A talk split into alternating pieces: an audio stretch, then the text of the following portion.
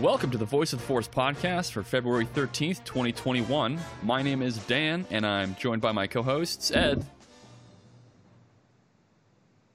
Hey, How you doing, Ed? honestly, not bad. Not bad. Good More stuff. rested today than before, so it's good. Good to hear. And Noma. Hello there. How you doing, Noma? Eh, pretty much the same. I'm awake. Life goes on. More more, more awake than last week? Eh, let's not get crazy. Well, you got to be when we're talking about the sequel trilogy today. With also, No, that also means uh, that uh, Noma, do you want to tell us what we're talking about today? uh, yeah, well, I mean, like Dan said, we're talking about the sequel trilogy today. And, uh, you know, if you've listened to us before, you kind of already know what our views on it are. But uh, Dan has gone through a rigorous process of trying to make a list of topics that should be the good and bad points of sequel trilogy kind of all put together. So we should hopefully have a a very interesting and nuanced discussion as opposed to, you know, our normal back and forth, which is is me and Ed screaming while no, Dan. it's awful, but it's all Yeah. right. No, it's awful. Well, that, that, no, yeah, that's just you saying that. yeah. All right. but uh, yeah. So From my point of view, they're evil. Yeah. yeah. From my point of view, the sequel trilogy is evil. well, then Dan is lost. Oh man. But uh, yeah, so while we're going over this stuff, if you guys have any comments or thoughts or you know your own views, we'd love to hear from you guys. So uh, I'll go over real quick the ways that you can contact us, and if I'm a little bit too fast and you don't catch it, no worries. We'll go over this again uh, a little bit slower uh, when we're finishing the podcast. But yeah, if you want to contact us, we have our email, which is voiceoftheforce at gmail.com. We've also got social media on Twitter, Instagram, uh, that is at VoiceForcePod. And you can find us on a whole bunch of podcast platforms. So Apple Podcasts, Google Podcasts, SoundCloud, Spotify, basically all major podcast platforms. And, uh, you know, we got to do that little plug. So reviewing us with five stars and a comment helps with visibility, would really help grow our listener base, and is definitely appreciated. Uh, I mean, honestly, they'll rate us anything. You know, we can take some criticism. So, We would love criticism And, uh, because we have no idea of people liking what we're doing. yeah, exactly. We're just kind of we're just kind of playing it by ear right now. Exactly. But uh, yeah, you know, and then as always, subscribe for for free for the latest episodes as soon as it releases. But yeah, with that out of the way, uh, let's get into the podcast.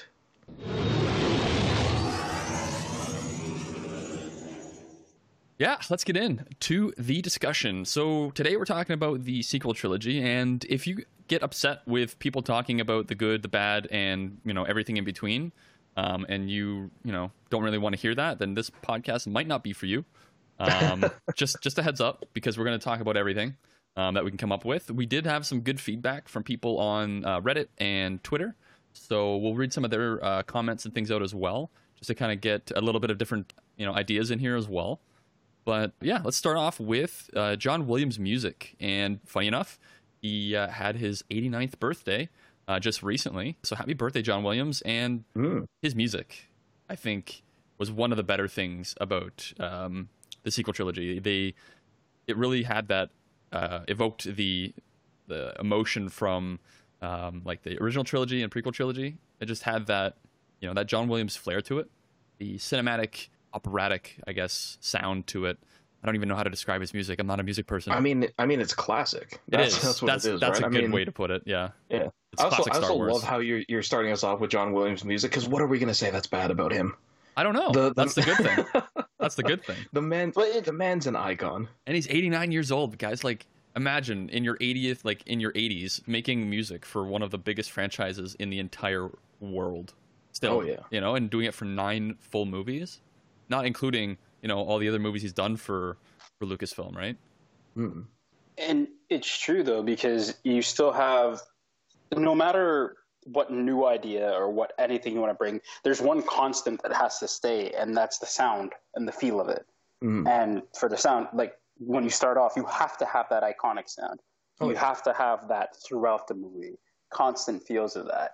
And throughout all three, you do, and it's it's something that you shouldn't even need to debate or discuss when it comes to it. It's like, are you doing this? That's why I'm curious to see any film adaptation of anything in the High Republic, they've got to bring them back. They got to keep them Oh. or they need to be composing things now. hmm Considering you know, Mm. man just had his 89th birthday. It's like okay, well, you know, do like 10 years worth of composing for us, you know, and then if you have to remix anything, go for it.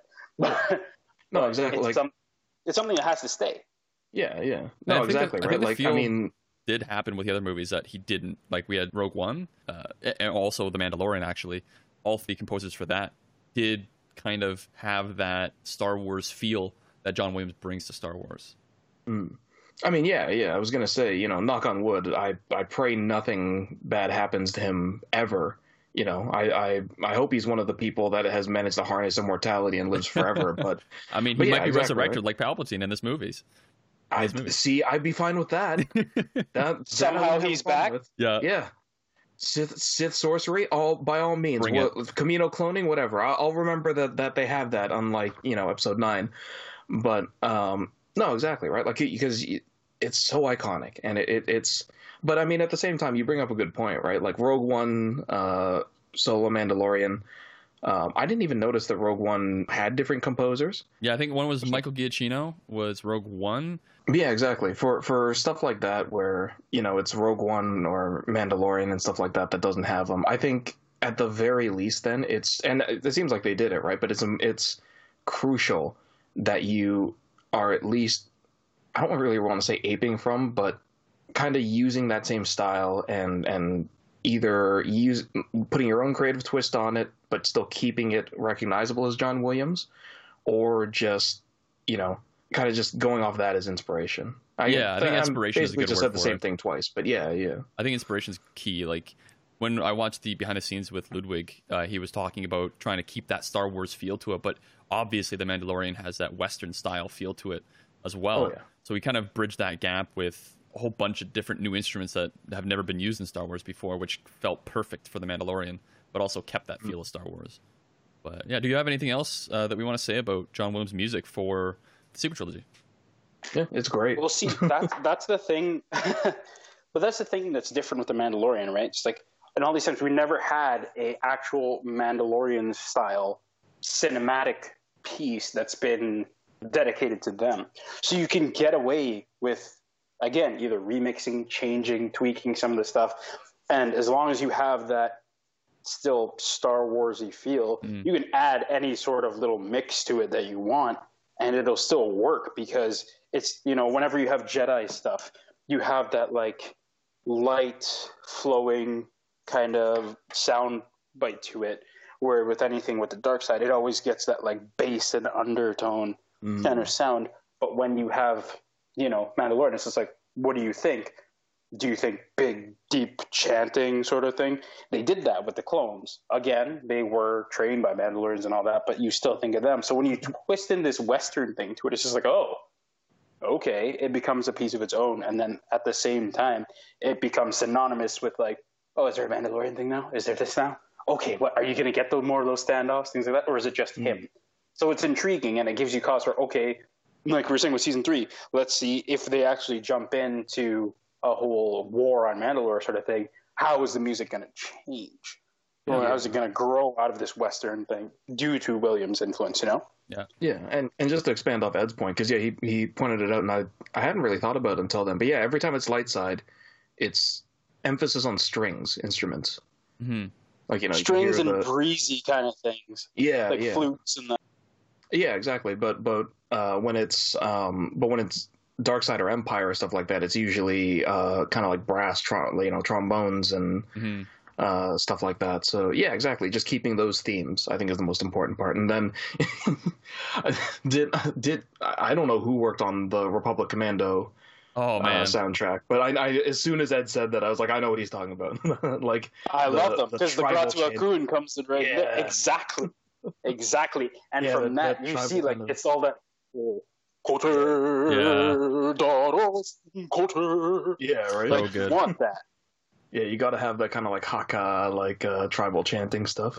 It, ironically, they they bring that back if you see the behind the scenes stuff where they're talking about how Temuera Morrison was. Uh, uh, what's what's the word I'm looking for? He was he was doing like the haka. I think that's what it's called, right? the Haka, haka. Uh, the war dances Yeah, yeah. Uh, before he would he would start filming. So I mean, even unconsciously, you know, you're bringing that in just because. And I I love I love how that just, just perfectly went together, right? Oh Like, yeah. you already got that that tribal chanting from Republic Commando, and then Morrison just brings it in as well. Like, I didn't. It's just I would never have thought that like Boba Fett as a character would have kind of like that tribal kind of feel to him, but like it worked so well. Like when he was in that action scene. Yeah, Um, yeah. Going going because back, it, 'cause it just it adds to that uh, warlike tradition, right? Like it's Right. it's different styles of chanting, um, but but yeah, it's that same thing. You get that warlike, you get that raw kind of primal fury that uh, just works. I think. Yeah, exactly. It, it just blends so well. The one thing I want to ask before we move on about John Williams' music was, do you guys have a favorite track? You might not know the name of it, but like when it was used, like I some iconic tracks that I've thought of that I really enjoyed are um, like Rey's theme at the beginning, the Scavenger theme, uh, and then we get the uh, the First Order theme or the Kylo Ren theme. Those ones I did like. Oh, are we Dun, talking dun, specifically about the sequel dun. trilogy? Yeah, I'm talking sequel trilogy, John Williams music. In this, is there any piece of music that you really enjoyed? That's like that Do you stood out mean to you. Kylo Ren? Do you mean Kylo Ren episode seven when he's coming off of the? um This- yeah, they use they use different uh, like first order kind of uh, music as well with Kylo Ren, but I believe that one specifically is Kylo Ren's. I don't Okay. like I said I don't remember the name of all of these or which ones are attributed to what, but um, those are the ones that kind of stood out to me a lot. I will be completely honest. As much as I love them, and as much as we were just talking great about them, I don't remember a single piece of music from the sequel trilogy. That's fair.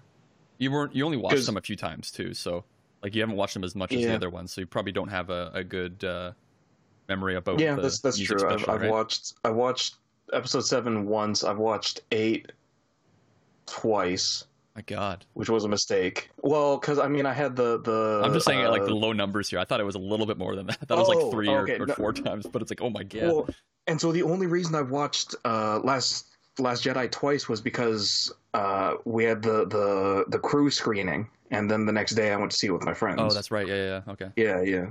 Um, and I guess if you're a new listener, I should point. I I, I worked on the VFX and the 3D uh, version of episode eight and nine, and uh, Rogue One, Solo, and Mandalorian season one. Um, if you're an old listener, I apologize that I'm just you know ru- saying this for like the twentieth time, but No worries, just humble Uh, You're talking about making. Yeah, right. You're worried about your portfolio. Come on now. yeah, exactly right. humble Um, brag. yeah, so I've seen episode seven once, I've seen episode eight twice, and I've seen Hire episode this nine man. once, Hire this artist here. depending on which company's asking. um, yeah, honestly, but, but yeah, honestly, I don't remember a single piece because you were you were saying like you were saying like oh which John Williams music? I was like oh Duel of Fates, man, Duel of Fates. Oh yeah, that's a very iconic piece. Yeah, But it's funny but enough, on- not one of you from your favorite movies, right? Like it's just an iconic piece of music at a very No, epic I- part of that movie. I, I love episode three. Um, Duel of Fates is episode one though. oh, is it? Yeah, it's Darth Maul's fight. Oh my God, you're right. Yeah, Okay, your license has been now. revoked, Noma. You're no longer Yeah, a Star yeah, Wars fan. Get out of here. Dude, God, come have I- on. Have I seen? Well, that's the other thing again, right? Is have I? I I'm trying to remember now. Have I seen Phantom Menace since I turned 15? I would hope so. Oh, please. Seriously? I don't think so. I've seen the scenes I like. I know that. I've seen. I've seen the pod race scene a million times. I've seen. I know what we have to do, guys. We have to do a watch through for the movies. Yeah, we right. definitely do. I've seen the the Obi Wan Darth Maul fight, which makes it, which actually does make it like uh, unforgivable that I forgot that it's from that because I've seen that fight scene so many times. Um, but I've probably seen the Anakin Obi Wan fight scene more. But yeah, I've honestly Phantom Menace. I only see the parts that I like really. That's fair. That's fair. Same thing with Attack of the Clones, right? Like it's it's just the fight over Geonosis and then um, the end of the movie basically that I Mhm. usually watch. Ed, is there any music from John Well, Williams what that about you their time on Naboo? Sorry. did that again? What about their time on Naboo? You don't watch that? Oh my god. Okay, to be fair, to be fair, I really enjoy the music they that they did for Padme and Anakin. Like that. Yeah, I can't- really like. I can't remember what the name of it is, but every time I hear it, it actually brings like emotion. Like I actually like tear up. And I'm like, oh god, this is such a good song. Um, And then they start reading the dialogue and yeah, everything goes you're like, oh god. wow." um, but Ed, is there any music from the episodes uh, seven, eight, or nine that you really enjoyed?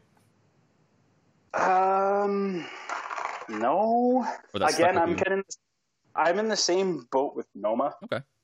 It's like I've watched them, I know them, but either either I wasn't letting myself hear them, or I was just not. paying attention. Like- to like the music, espe- especially kind of thing. Yeah, it was more so that I was so annoyed with what I was seeing that I We'll get into that.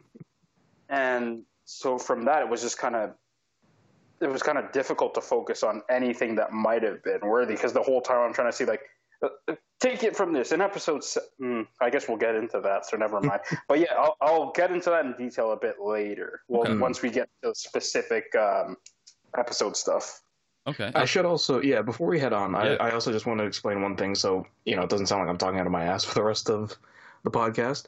So, like I said, I've only watched the, I've watched all three of the sequel trilogies less than half a dozen times at this point, Mhm. but I have gone back and so what I what I end up usually doing, um, like I do with episode one, two, and, and uh, yeah, just one and two actually, is I'll I'll go back and I'll I'll watch the scenes of the sequel trilogy that I like or the scenes that I'm not sure if I like or don't like, and especially with the sequel trilogy because I've had time to do this with the prequels. I do go back and I watch the scenes that I don't like a bunch, like just you know find YouTube or whatever clips, and just try to figure out why I don't like them because that's one thing that I, I yeah I think we all do right we I, I want to figure out what bugs me Mhm. and what doesn't bug me and You've so I'll seen those scenes probably more that times than I have. yeah so if, if I've, I've if watched I, movies probably about four to seven times each. Oh okay um well, except yeah, for Rise there- of Skywalker, I've only seen that a couple times. there there's a there's a chance that because I've seen I've seen a couple of this yeah I've seen a couple of, I've seen the throne room fight scene like we were saying I've seen that like a dozen times at least because I was just going through and trying to figure out if I did like or didn't like it. Um, same thing with the the Holdo hyperspace attack and and all that kind of stuff. Just kind of sifting through it, but I do understand if you if you are listening to me and thinking, oh, he doesn't know what he's talking about because he hasn't seen the full movies, you know, enough times. I mean, that's fair. I, I have gone through them and I have, like I said, looked at all the stuff I do and don't like. But Mhm. no, at the same time, I get it. I haven't watched the full movies in quite a while, so there are probably things I'm missing in the whole picture. But again, if you think that, let me know. And then, you know, worst case scenario, I just I go back and watch them again, see how my opinion changes. I'm excited to get into the points from the people that uh, responded to us on Reddit and on Twitter, um, just because I think they'll bring up some points that were like, oh yeah, okay, um, just to kind of give us a different perspective. But um, let's get into the next few things here. I just wanted to go through some of the topics that we're going to be covering because I didn't do that at the beginning here. Um, so we have John Williams' music, which we just covered. Um, some other things that we'll be talking about are specifically action scenes, uh, production and designs, the cast, uh, character arcs, droids specifically, um, story, um, the story between the three movies, uh, fan backlash, uh, lack of merchandising. Both of those were topics that people uh, suggested on Reddit, which is great. Hmm. Um, and then our personal opinion, which is another one that was um, proposed on Reddit as well. Just kind of like what would we change about it if we could. Um, so yeah, let's get into the next topic. Do you guys want to go with? I'll let Noma. You pick one, and we'll we'll go to the next one. What one do you want to do? Yeah, I mean, honestly, I'm down to go through the next point you have, which is the action scenes. Let's do it. because I've definitely got some things to say for that. Which is, I mean, you know, this is also why I said if you think my opinion's flawed, let me know because I'm about to start ripping into stuff here. There's out of all the fights, so Dan has a list here. So it's These are, I think, my um, most iconic ones that I saw. I would say. yeah. Uh, Maz Kanata's castle, Assault assault on Starkiller Base, throne room fight, ocean Death Star fight, final assault on Exegol. Out of all of those, I've got a list of two that I actually. Well, I've got a list of one that I like and one that's mediocre. Um, So let's go with the ones that you didn't like first, and then we'll get into the mediocre and then the good one. How about that? uh, sure, it's everything except for Maz Kanata's castle and the throne room fight That you. so you didn't like. that I don't like. Okay, I didn't like fair. any of the other fights. Okay. Uh, the assault on Starkiller Base. Like I said, I've gone back and watched that one. I so here's here are my problems with it. I don't know what's happening in the space battle, or it's not even a space battle. It's just a fight above Starkiller Base. That's the one in episode It's- seven, just like at the end of Yeah, episode seven. yeah. It's like seven X-wings fighting a swarm of like two billion Tie fighters. So I don't understand how they survive. In episode four, it kind of makes sense, right? You know, there's they're surprised about the sneak attack, the scramble, which I mean, granted, we could argue about the fact that I don't know why they're surprised about a sneak attack when they're attacking a rebel base, but with Starkiller Base, it's just like uh, you're outnumbered like three million to, or uh, not three million, but like a hundred to one. What's happening? I know they lose a couple of people, but it's just it's basically from from what I remember of Starkiller Base, it's like they attack, Tie fighters are there. Oh no, we're fighting. Smash cut to Poe just running through the the much shorter trench uh, trench run scene, and then blowing up Starkiller Base. It's just yeah, because they, they, they go they go into like the, the the part of it that you know stabilizes the whole thing, and then yeah, they blow a hole in it and they go in and they shoot the he shoots the inside of it and makes it out and they lift off, right? Yeah, yeah, and uh, and on on one hand, I'm also biased towards the scene because they blow up Ilum, and I mean as someone who likes yeah. the expanded lore, you blow up Ilum. I think that's the one thing that after after we talked about that in that one episode of the of the yeah. podcast, I was like, what? Starkiller Base is Ilum, and I'm like, I guess it makes sense if the planet has crystals in it, but at the same time, it's Ilum. That basically yeah. just like that's where all the Jedi get their crystals, or at least one of the main places they get their crystals. Exactly right, and at least that's... in the expanded universe, you had the things where it was like, okay, there are multiple different crystals from multiple different planets that can all power, uh, you know, lightsabers. Mm. It's not just kyber crystals. There's a whole spectrum. But now in new canon, it's kyber. It's it's just kyber. There are places you, that have kyber that are not on Ilum, um, but yeah, it's yeah, like Jedha and stuff yeah, like that. It's right? pretty but, unfortunate that they chose to make that Ilum. It was and it was like an afterthought too. Like they never mentioned it's Ilum, and then after in like the exactly. visual yeah, dictionary, they're like, "Oh, it's Ilum," and everyone's like, "Wait, what?" Yeah, exactly, yeah. right. Like I, I think I'd be less. Un, I think I'd be less angry if they blown up Hoth, because oh, at yeah. least, at least, it, unless they are also like, oh, Hoth also has a ton of kyber crystals. Actually, nah, I, I would have been because then it, it's the same problem I have with the Hosnian system, where it's like, yeah, you're trying to make it important afterwards. So but it's you... the reverse, right? It's like it's it's just some planet that blew up. Wait, it was what? just what did you think about like the? You said the throne room fight you didn't like, right? I'm I'm neutral on it. Okay. It, it's uh so yeah the other ones I'll go over really. I forgot there was an Ocean Death Star fight. That's where I'm thinking. Um, yeah, Kylo Ren versus Rey. Dark Yeah. No, oh, that one. Yeah. Uh, because like they're fighting on. Oh, sorry. Um, they're fighting on the like the wreckage of the Death Star over the ocean, and like the waves are crashing up, and Finn's there and trying to like tell Rey to come back, and she pushes him back, and like they continue fighting and stuff, and then uh, Kylo Ren gets stabbed, and then she heals him, and all that stuff. Yeah. I I think it's a weird plot convenience that um, Leia dies to give Rey the win. yeah, it's a little a little that was a little bit weird. I mean, you know, they have to tie it in with you know Carrie Fisher's thing, and I'm sure even if if by Carrie Fisher's thing, I think yeah, you mean like Carrie yeah, Fisher passed away, away. Um, yeah, you know, yeah. yeah, tragically, you know. And I, I will also give it and Exegol because Exegol is just just madness, right? Everyone's gone over the problems with it already. I won't I won't you know beat a dead horse. We need navigation beacons. You can't fly up, you know, stuff like that. It's just cavalry attack on a ship. Like, wait, what? You can't just yeah, you can't just flip the sh- you can't just start turning the ship so they all fall off. I mean, a bunch of things. I'm not going to give episode 9 a ton of flack because my biggest thing with episode 9 is it's it's a garbage fire, but what could it have been? You need you literally have to cram two movies worth of plot into one because episode 8's plot is nothing. It's literally nothing. So, you know, J.J. Abrams had a a lot to do. Herculean task, I think. Right? Yeah. You have to try and make two movies in one. I think that's a fair and criticism. a satisfying ending. It's not so. Anyways, yeah, I, I don't have a huge. Uh, like I don't like any of, uh, of the those fight scenes and the the desert one as well. You know, they fly now. Oh yeah, the desert one that was pretty iconic. I forgot about that one. It, uh, again, I don't I don't like it. Why do we have unicycles when speeders exist? It's just and then yeah, a bunch of things. But again, you know, they're not good, but I can understand why. Are you talking like the speeder chase, or are you talking about the uh, Kylo Ren's Tie Fighter versus Rey? I mean, that's a whole other. Yeah, no, I don't like Both that one either. Yeah, I was, I was talking about when they're being chased with the speeders. The speeders. They fly um, now. Yeah, that thing. Yeah, they're yeah. flying. Yeah, exactly. Right. That, again, these have all been memed to death. Everyone's ripped apart how they're terrible. Um, same thing with with Rey and Kylo Ren. You know, Kylo Ren explodes and he survives, and then mm. Rey gets a little bit angry and uses the dark side again. Right? It's it's it's it's messy, it's sloppy, but I can't expect anything else from a movie that, or not I can't expect anything else, but I will give it leeway because it has to make up for the fact that there's the second movie is has nothing going on in it. And yeah, you were saying the what I was thinking about the throne room fight. So I I if you've heard me talk about it before, I, I used to hate it. I used to think it was really dumb, and you know, I watched all those breakdown videos where they show how the guards are, you know, purposefully missing, and it's just it's not it's it. I don't know. The fight choreography is kind of all over the place. There was a conversation that we had where uh, I think I'm pretty sure it was you, Dan, because I can't think of anyone else saying good things about the sequel trilogy on this show. Um, but I, I, think it was I think it was you saying that you can only notice them if you slow it down, and Yeah, you I are kind of that. analyzing the fight scene. And so that's why I'm kind of neutral on it. Because yes, the the Oh no, you know what? That might have been Bobby because he he did a lot of the um, analysis on Oh, fight scenes and right, stuff like. I think it was yeah. him.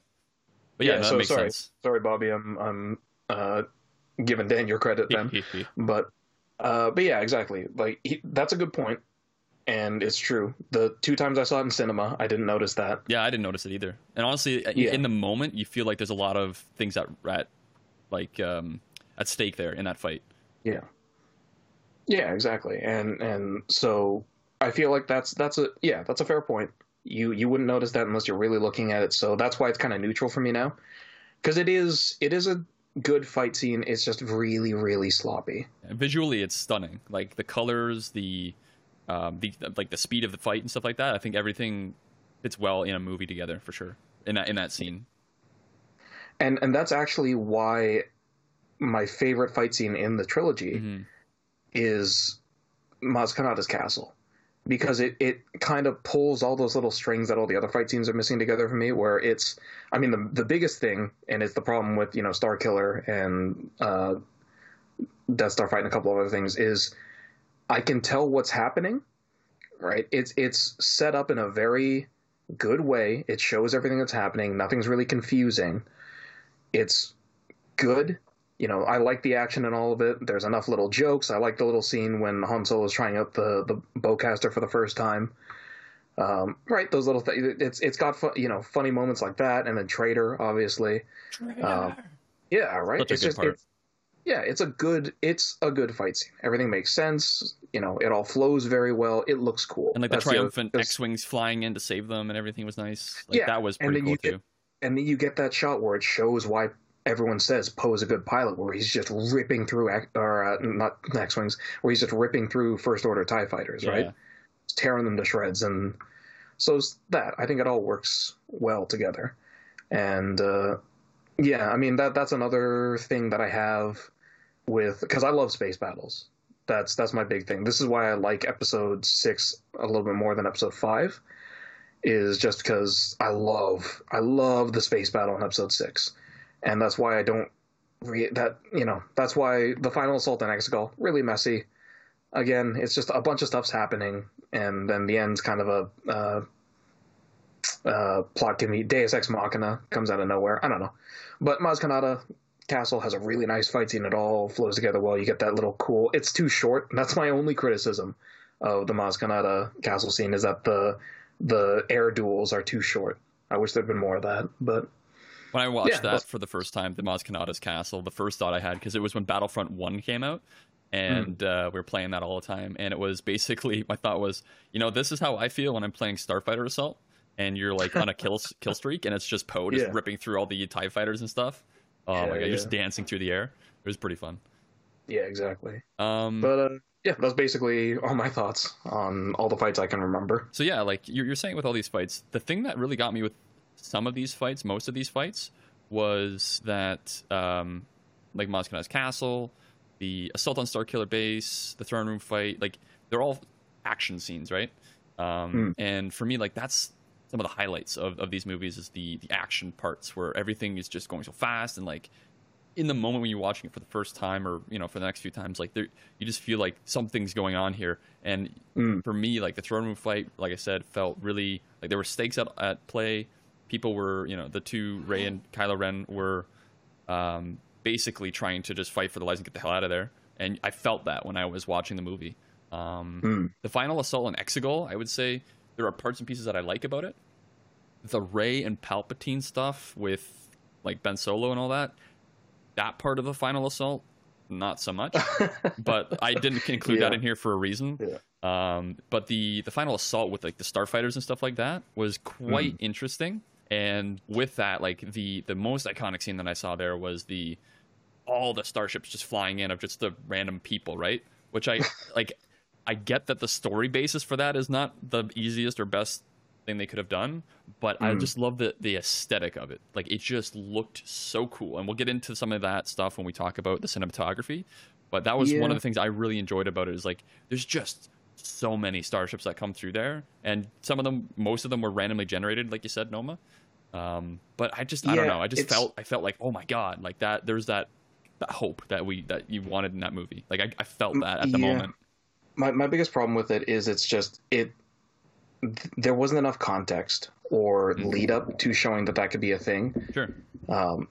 because we go from episode 8 being like oh yeah nobody came to our rescue. There's nobody there.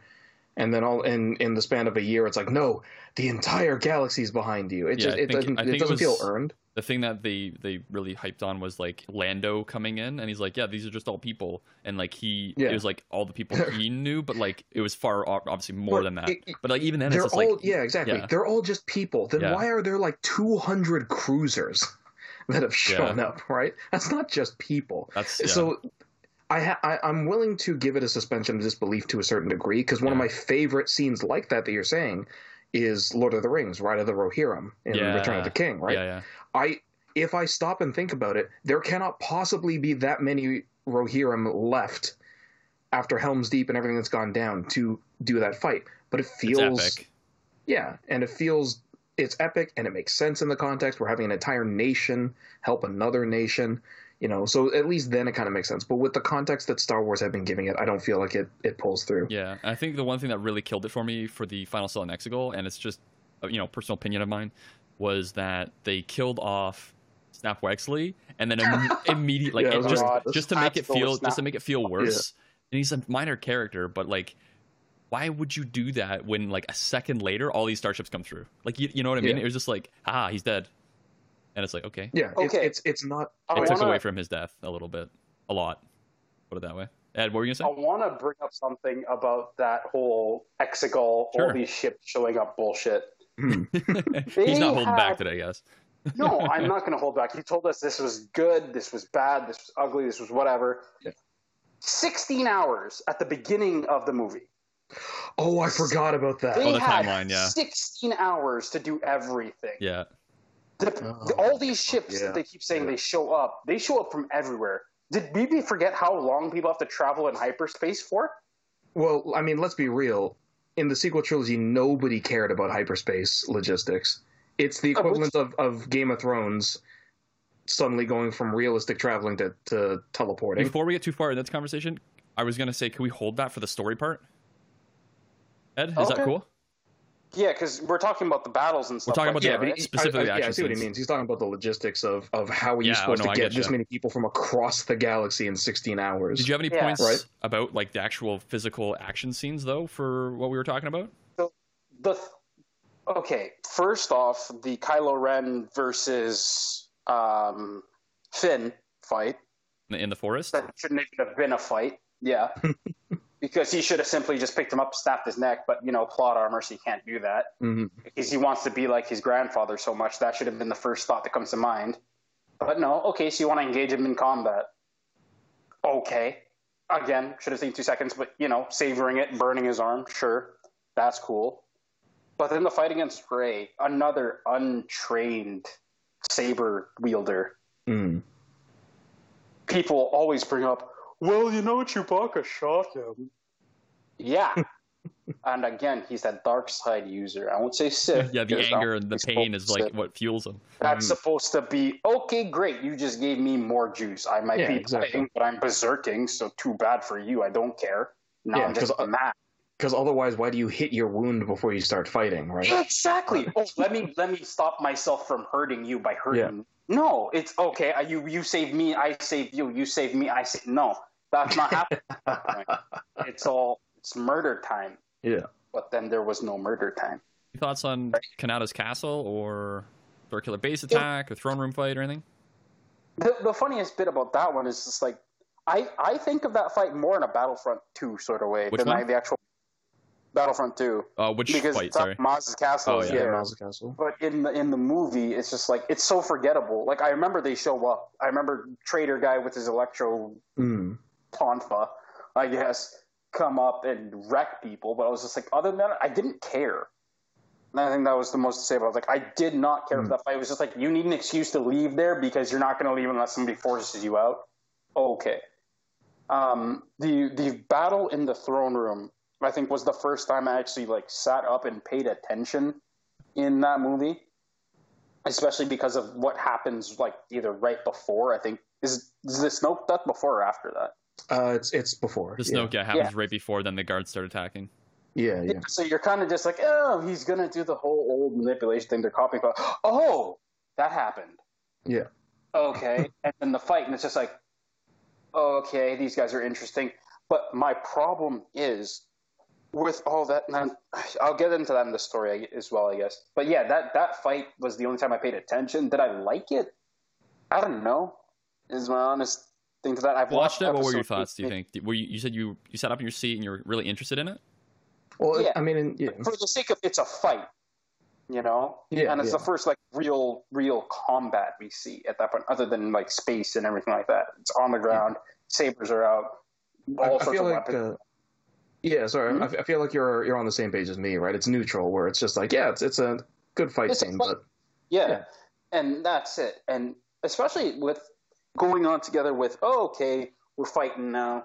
Okay, all this stuff is happening. Seeing seeing her do the whole like um, ignite saber, disengage saber, ignite saber again sort of moves was like I'd be more impressed if I hadn't seen it five years ago. and that was that was or at that time would have been three years ago. But it's like all that I've been screaming for people to do that, and it's just like I see it here, and it was just like oh, I'm disappointed I see it here, but I'm glad somebody's actually implemented it, being like yes, do this, it'll work if you're skilled enough.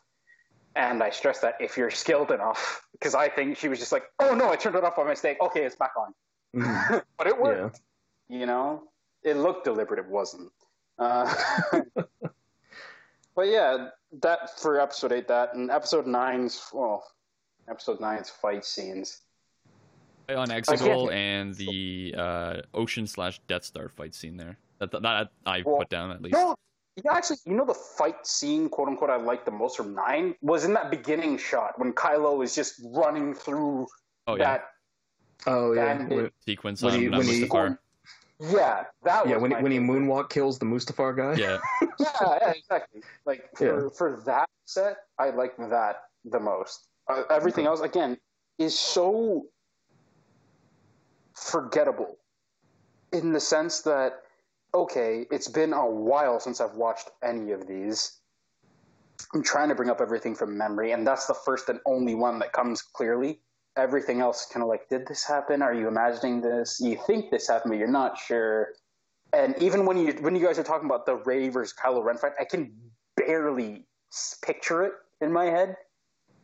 Um, and I guess the Death Star graveyard Mm. that's the one where they're like kind of like on the the on the scraps edge, right? of the Death Star, you know, and like wreckage the, and stuff like there's that. waves And- crashing around constantly. Yeah, Yeah. and then Rey or No, like and- and- Finn and, And you're right. Like I'm, I'm there. With, I'm there with Ed. I, like I've seen that fight scene again a couple of times, and it's just honestly what I remember. What, what sticks in my mind more is there's a there's a is a meme that I've seen sticks in my my head more than that full fight scene does, and I've only seen the meme once.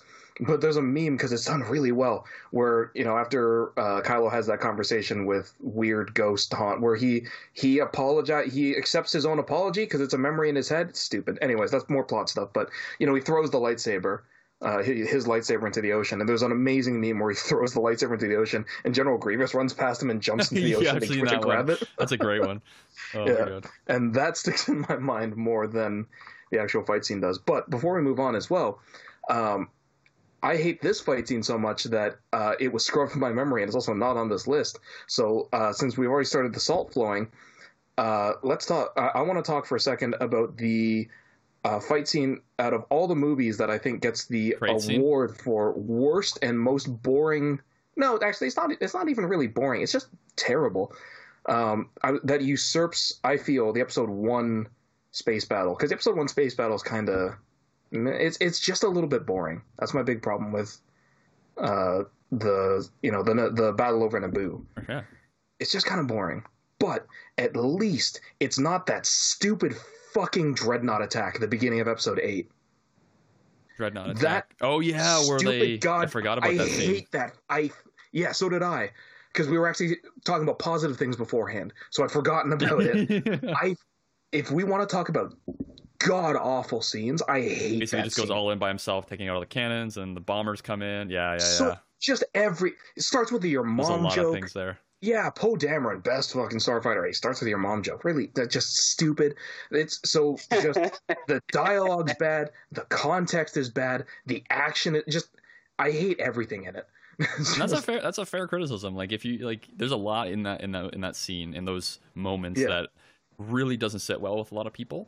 Um, and and I think the yeah, and I'll I'll jump through. Sorry, I'll I'll jump through like a plot list because if again, if you're an old listener, you've probably heard me talk about these things to death. But the resistance bombers have a have the stupidest look I've ever seen in my life. If you're in space, you do not have it so that the majority giant part that people are going to be shooting at is the main bomb hold area. That's why the Y wings don't look like that. Speaking of which, why don't we just use stupid fucking Y wings? Y wings are smaller targets. They're not giant, slow, cumbersome. I get they wanted to do a B fifty two in space, but those things are the those things look like they're the size of neb- of like maybe not nebulons, but Big. the they're big clunky um, boys. they're they look like they're the same size as I can't I can never remember the that's the GR something, but the the rebel transports in episode five, right? The the ones that look like uh kind of uh ovals. Yeah. I can't remember the names of them They're completely. Uh, it- design. yeah, it's it's the GR something, I believe. But they look, you know, they like that. You're taking us a, a literally unarmed civilian transport, and you're being like, let's give it a bunch of bombs. And at the same time, it's like, okay, so we've got the thing, the the Imperial ship that is going to kill the fleet. Let's not give it any fighter support. Let's only bring the fighters when Poe's already blown up all the cannons. Let's not give it any capital ship support either, so the bombers can just, you know, get in there and still somehow they managed to kill all of them but one. I I honestly see my thing is I don't even hate the the, the bombs fall down in space. I can kind of under I can suspend my disbelief enough to be like, oh, they fall in gravity and they just the momentum keeps going. Whatever. It's just everything else doesn't make any goddamn sense to me in that fight scene. Yeah. And also, you have your one shot with the charged up cannon, and you've got two targets. You've got the ship that all the rebels are on, and you've got an abandoned base. Which one do we shoot? Let's shoot the abandoned base that everyone's already evacuated mostly out of. Yeah, there are still like three people there. But it's like, it's ju- just A lot of plot inconsistencies in that one. exactly. And I don't, ex- you know, Well, no, I shouldn't expect from that much more from from Rian Johnson. I mean, there's a whole thing where I don't know. I, I feel like he gets a little bit too much credit for certain things. We'll go into that in the plot. I've got some problems with Looper, but it's just it's it's so messy and it's so sloppy and it's just there to be a big explosion spectacle, and I hate it. And it's just ugh, everything about it is is that that is easily the worst fight in in the sequel for me. And I will also say this because I understand a lot of work went into it and a lot of effort. So if you're if if by some chance you're someone who uh, you know listed or who worked on that scene, I'm not trying to to attack you directly.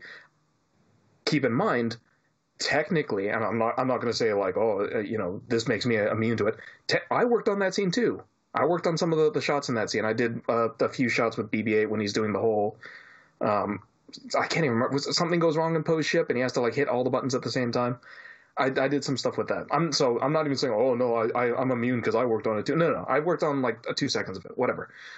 I'm just saying you know I I hate this in the context of it, but if you worked on it, I don't hate you. But yeah, either way, really don't like that scene. Yeah, so the one thing I wanted to say with the assault um, on the the dreadnought there was you were talking about the bombers and stuff, and the one thing that Mm. like I like it was just so like not tactically thought out was that the bombers are all right next to each other. They're not spread out, so when one goes, they all go, which is awful. Um, but that, yeah, that's just the one point I wanted to make. But let's that, No, that kind and- of that kind of goes into story too. And and I mean, no, you have a good point too, right? Because that's also I mean, yeah, we want to make a B 52 in space. Cool. You realize that uh, B 52s were higher than 10 meters above their target, right? Yeah. And so, like, that's just the one thing that I scream in response to that. It's like, yeah, they were above the clouds because they understood it's a giant hunk of iron that anyone could shoot down if they could see it. Yeah. But let's yeah, get into the story exactly. though. Uh, Noma, do you want to take the kind of story uh, section yeah, away yeah. here? So, so for story, we're just gonna we like like I said, Dan's got some awesome notes here. So it's just gonna mostly Oh, be us talking about it. the. it's just gonna be talking about. I mean, again, all the things that you guys have, have probably uh, heard before, but just our takes on it. The the kind of weird storylines. The original episode nine being kind of different. The the weird things that they pulled in episode nine that uh, the resurrection, Sith fleets, OG characters, how they were treated, especially the OG characters, any of the retconnings, all that stuff. Uh, the fact that the novelizations had to kind of come back and add a bunch of things, all that kind of stuff. So, Ed, uh, I'm going to pass this to you now because you had the uh, couple of points that you had in the action scenes. Yeah. So, uh, yeah, what do you think of the story? My God. Um, I would be jumping all over the place because chronologically, I'd I'd do my head in just trying to go from point to point from seven to eight to nine. Um, yeah, inconsistency is a huge thing, and with six other movies plus Solo plus Rogue One in our heads, you can kind of shape where things are and how they'll progress. When you hit seven, which they hit the reset button, okay, sure. So you have some sort of goal in mind. You immediately throw that away when you bring in a different director for the next one and then realize, oh no, he's ruined your vision? My God, we should have known. really. And so you get weird, weird plot points, like the whole hyperspace jump, micro jump things, and you see, you see. Apparently, they've got some paths to be able to do that because that you should not be able to do that. Mm. And that that being said, one of the biggest problems I had, and I actually talked to a coworker about this because he pointed it out to me. He was watching it right on there, and he came up to me and he's just like, "How are they able to do this?" And I was like, "What are you talking about?" He's like, "How are they able to get all these ships to Exegol, all of these?" Oh, yeah. And as I'm thinking, but I'm just like, no, no, he's he's right. How? Yeah. Because I'm trying. I'm sitting there, and of course, trying to justify, well, you know, hyperspace and everything. And I'm just thinking about, about hyperspace travel and time, and to get from Duxon to Tython, you'd have to go this, and it'd take this long, and then to get to Onderon, you'd have to. Hang on. Okay, so if they're coming from X, Y, Z location, wherever, and we've had 16 hours from the start, well, we're into the, you know, this is the negative, the two hours to D Day time hmm. right now, and they're already there.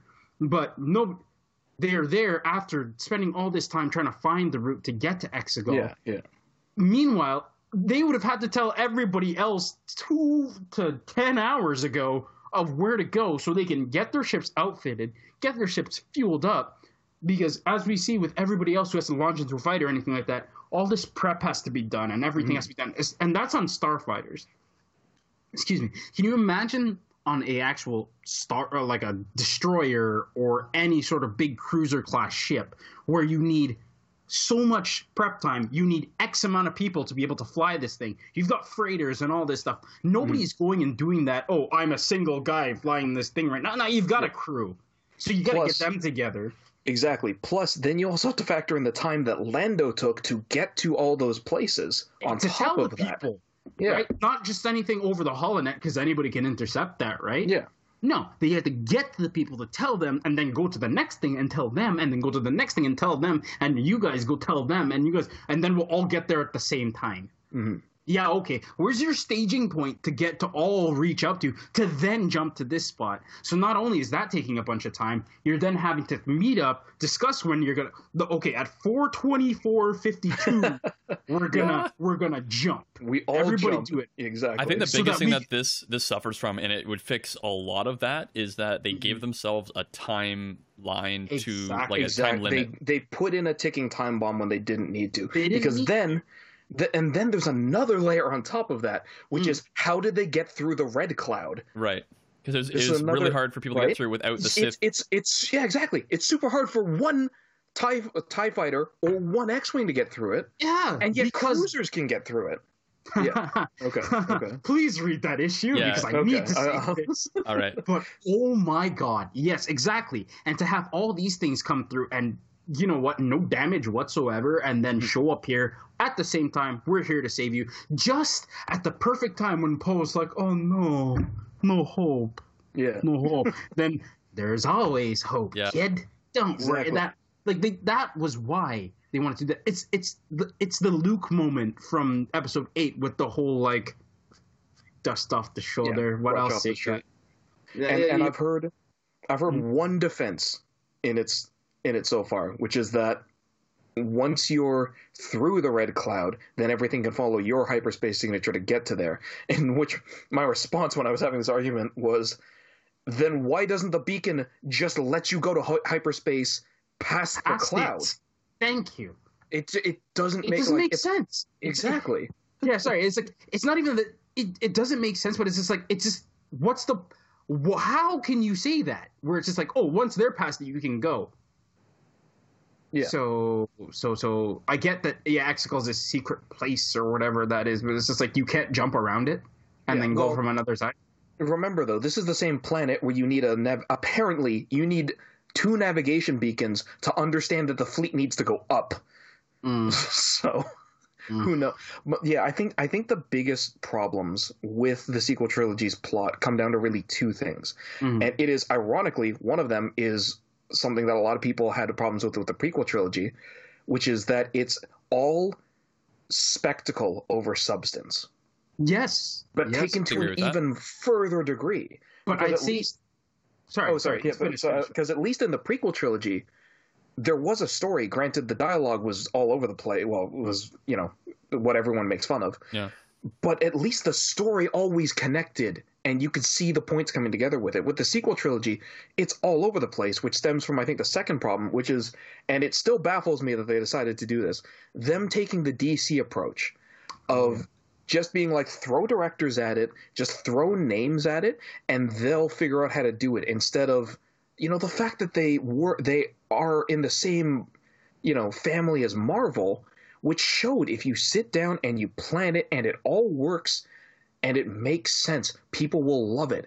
Yeah. And then just in case they didn't understand that Mandalorian comes along and proves that that's still the case. If you have people who understand it and make a concise story and work as a team to create something that all meshes together, it works so much better than just throwing big name directors at it. I have a really good point for this. Quick, Mhm. and it would solve this issue before it even began. Is you know they have something in place for that, and it's called the Lucasfilm Story Group, and there are amazing people on there. Matt Martin, uh, Dave Filoni, I believe. Um, uh, Pablo Hidalgo's on there, and a lot of other people that I can't remember the names at the moment, uh, sadly. But they are a great source for Star Wars canon. They know that that that mind of of those people on that panel have they, know a lot about Star Wars. They know all the story points. They know what fits, what doesn't. And when someone wants to write a new book about Star Wars, they'll allow them to come to them and say, "Hey, here's my idea. Can I do this?" And they'll say, "You know what? It conflicts with this part of the timeline, so you might have to move it up a bit or move it forward Mm-hmm. a bit, and you might have to change this in a counter with this person or how you describe this one thing." But they they kind of they vet these stories, right? And so Yeah. the thing with these three movies is like I feel like they just I don't know if this is a fact or not. I don't I didn't do a lot of research into the behind the scenes, but like I feel like they just kind of overflew the Lucasfilm story group and oh, because, I, yeah, because it's, no, un, it's you're right. uncharted territory in the movies. There's nothing that they couldn't do, right? So I, I guess they're just like, let's just go do something and see what But we- happens, right? See, it was, and from Disney's pure standpoint on this, it's pride. That's all it was. Mm. Because, like Noma, like you said, because they're they have that Marvel whole thing that did really well. They're just like, oh yeah, sh- we did that. We could do anything. And it came to Star Wars. It's like this is already so established. And you say it's uncharted territory. I will give you that for the High Republic. For Hmm. for the sequel trilogy, It's not Uncharted. Well, Un- Uncharted for the movies is what I mean. Because like, if you're writing a book between episode four and five, there's things you can and cannot do in between those. Is what I'm saying, right? You're kind of stuck between those two movies. Whereas seven, eight, and nine, it's just Yeah. seven, eight, and nine. The books but, are there, But I, I, that's- but I see what Ed means what you because wanna it's, do, it's yeah. not uh, it's technically not Uncharted because they've got the expanded universe. right? They, Exactly. And the first, But it was- pr- exactly Oh, the yes. first hit for Yeah. the Pride was to eliminate that Exactly. because Yeah, that's what I the was gonna say. fact that you have that you don't want that because you want to do your own thing but you don't want it to conflict with all 10,000 different other things so you're just like you know what just get rid of it it's not ours so we don't want it. The biggest thing between Disney Star Wars and like the expanded universe Star Wars before it became Legends is that Hmm. there was a lot in Star Wars Legends that didn't maintain continuity. There are things that contradicted each other a lot just because there was no Lucasfilm story group at the time. But sure. going into canon, like s- this whole thing here, you guys are right. A lot of the time, they didn't want to, like for these movies, they didn't want to use things that were from the past, from the EU, from Legends, and that really suffered a lot. For like these movies suffered from that. Mm-hmm. Whereas if we see But- the Clone Wars, we see Rebels, we see the Mandalorian, we bring Thrawn back, we bring Bo-Katan back, we bring all well, these yeah, characters. But that I that I argue is different because the people who are bringing those characters back know and love the ex- extended universe. also are part of the Expanded Star Wars story group, right? Dave Exactly. Filoni worked on For- all of those things. Yeah and see for the marvel thing they brought in like feige and everybody Mm. to really look through that because they have that knowledge already for the sake of anything, even if they didn't, they should have had a team that Disney hired themselves to fine tooth, really fine tooth comb through the entire EU. Yeah, yeah. You may not like it and you may not want it, but it's got stuff there that will help you. And if you The had more to they borrow, the better. Exactly. and if you had to nitpick, because at that time you're still giving yourself knowledge about this era and a kind of sense of, okay, the Jedi are gone, the Sith are gone, everything's rebuilding. How exactly did they rebuild? We didn't even get that. Because Hmm. if you wanted to show that, in 7, you feature Hosnian Prime right away. You don't feature Jakku. You don't feature all that stuff. Why does everybody want to go back to Jakku? because because you're trying to set up Rey as your all superpower thing. It's like no, we know she's new, but the fact that, and that goes to show you how much more they were just like, look at our new guys, look at our new guys, but they can't hold up because we don't know anything about them, so we got to bring our old guys back. Mm. No, We- start yeah. off with them on Hosnian trying to set up a bunch of things and get to a point where it's just like, I don't know what to do anymore. And then, oh, look, transition to some other place. What? Where are we going to Yes. find this hope? And then, look, Rey, and you have that Yes. introduction to her Yeah. and all that because you've actually gone through being like, yeah, they're at a loss because they're confused about That's about what all you're this looking stuff. and- for. An actual story Sorry? setup. There's a setup. Exactly. Yeah. And it's not hard to do because then you know you have Leia already, you know you have Han, and you know you have Luke, right? Luke can still be off doing whatever he is after the whole thing. That's fine. But show Hosnian. Show what they're trying to do. Show why everything is, is in such dire straits. Then you can show the First Order, and you show the, the all the because look at how um, episode four they again complete copy, Rusty Planet, everything like that. But that was the first movie. You can do that. There's nothing. We know nothing. So you're showing your hero, the little boy on the farm, who's gonna go off and do other things, and they explain it as thing goes on, and they Mhm. build him as things go on. Up with Yeah. Leia on But- the Tantive Exactly. V4 and Darth Vader and all that, right? Like that's a big. Yes. That's the setup But for you- then yeah, going you to Luke. Exactly. Yeah, exactly. Because you yeah, show the exactly. problem, you show the the stuff that they need to deal with, and they don't know how, and they don't have any hope. Then you show the And then hope. Chance comes along, and then you get Luke. exactly. Yeah. But no, here's Jakku, and here's this thing, and here's this random person think- with a stick. I think the the one thing about this this sequel trilogy that really stuck with me is the quote from uh, from Finn is, "Why does everybody want to go back to Jakku?" Like that is like essentially, yeah, But that's good. But Ed's But- right as well because just with that building, I also I, I this this episode's slowly going to turn into the Noma covers his ass episode because I also want to say before I get into this, uh, cause, just because I mentioned I did work on this stuff, I don't I do I don't know any of the behind the scenes workings on it. I don't know any of what was happening, so don't hear what I'm saying and be like, oh, he knows because he had insider knowledge. yeah, Don't no, Noma. I knew nothing. I was if you ever see those those uh, those documentaries where they show all the dudes sitting in a dark room working on computers for the visual effects, that was me. That was all the input that I had on that movie and all the knowledge I ever got was I was just sitting in a room looking at stuff.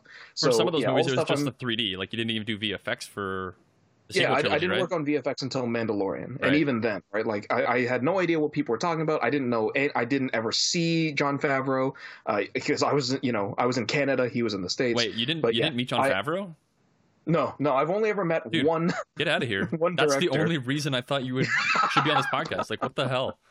I've been lying this whole time. but yeah, no. So again, as I'm going into this, these are all just things that I uh, I am get saying and getting from the same information sources that everyone can get publicly online, and my own opinion is based on that. Anyways, now that I've covered my ass, uh, yeah, going into it because Ed's got a, a great point, right? There's no information on anything. I no, I didn't know. I don't think anybody knew when we watched the movie it was Hosnian Prime blowing up.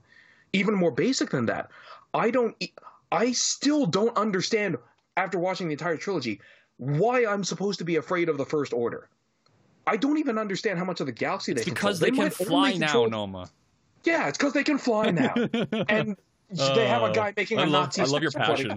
I love your passion. Both of your passions for this is. I love it. It's so good. It, it's just it's because I've had all these like I, and I've I've had all these arguments because Yeah. I've got a couple of people I know who really like the sequel trilogy, and I've got some some fools in my opinion who keep saying that Episode eight is going to be the new Episode Five. No, it's not. It's garbage. Um, but it's because of yeah. Ed's sorry. face. Sorry. Ed's face in, in the in the video. The- What kind of heretic goes out and you remember when we were talking all talking about our favorite movies yeah, yeah. how dare they even try there's nothing in episode 8 that is close to i am your father Exactly. I especially for the I think the biggest out. thing for them is like the, the the approach on Crait is very similar to the approach on Hoth. I think that's the biggest thing for them is what they're talking uh, about. so. oh great we have big walking another It's- it's- copy another it's, it's- copy I don't, I've had this argument. Ironically, it was people that I used to work with um, that that were just like, "Oh, it's it's so subversive and daring." Blah blah blah. No, no, no, no. And I've got pl- uh, There's yeah, good I've got a lot subversive, of arguments. and there's just it. like subversive just for the sake of being There's- subversive. There is yeah. There's Avengers Infinity War subversive, and there's Looper subversive, which I've I've got a whole thing I can go on with with Rian Johnson, where we'll it's skip like that for now, but yes, yeah, well, I mean, it ties into the plot, but base in a nutshell, I'm just going to say it's basically like his stuff. It looks visually really good and it works really well, and then as soon as you start to look at it, it all starts falling apart. That's my my basic mm-hmm. argument with Rian Johnson, but it's that same thing, right? And I so the argument that I keep having is people like I say I don't understand why I'm supposed to fear the First Order. I don't understand how far their influence is. I don't even understand why they're so bad outside of you know Nazi speech in Episode Seven and Exactly. child soldier recruitment. So like you get those, right? But you don't Yeah. see their effect on the galaxy. And until the they at the end when they blow stuff up and it's like Yeah. oh you, you can do that but do you have people stationed on ground are you subjugating people is ryloth again under some kind of bullshit is right. is kashyyyk nobody knows because nobody knows anything about And the this thing they were in about- secret hiding for years Yeah. and so so the response I uh, that I, I've gotten a lot when I say that is, well, they didn't show that in the original trilogy, and it's like yes, because then they didn't need to because you are slowly building this universe up, this original universe, and so it you can just give overarching statements like the empire controls the galaxy. Sure, that makes sense at the time because I don't know anything about this world, but now I do. And now that I understand that the empire was defeated, and I've had two movies to see, like just talking about the movies, not even expanded universe, I've had two movies to see how far their influence is and how they operate as a society and why they're to be feared. You cannot then just go to the next movie and be like, look, it's the badder empire. And I'm like, why are they badder? uh, Snoke yeah exactly but I need to see it, right? And you, they try to show it in the beginning with Jakku.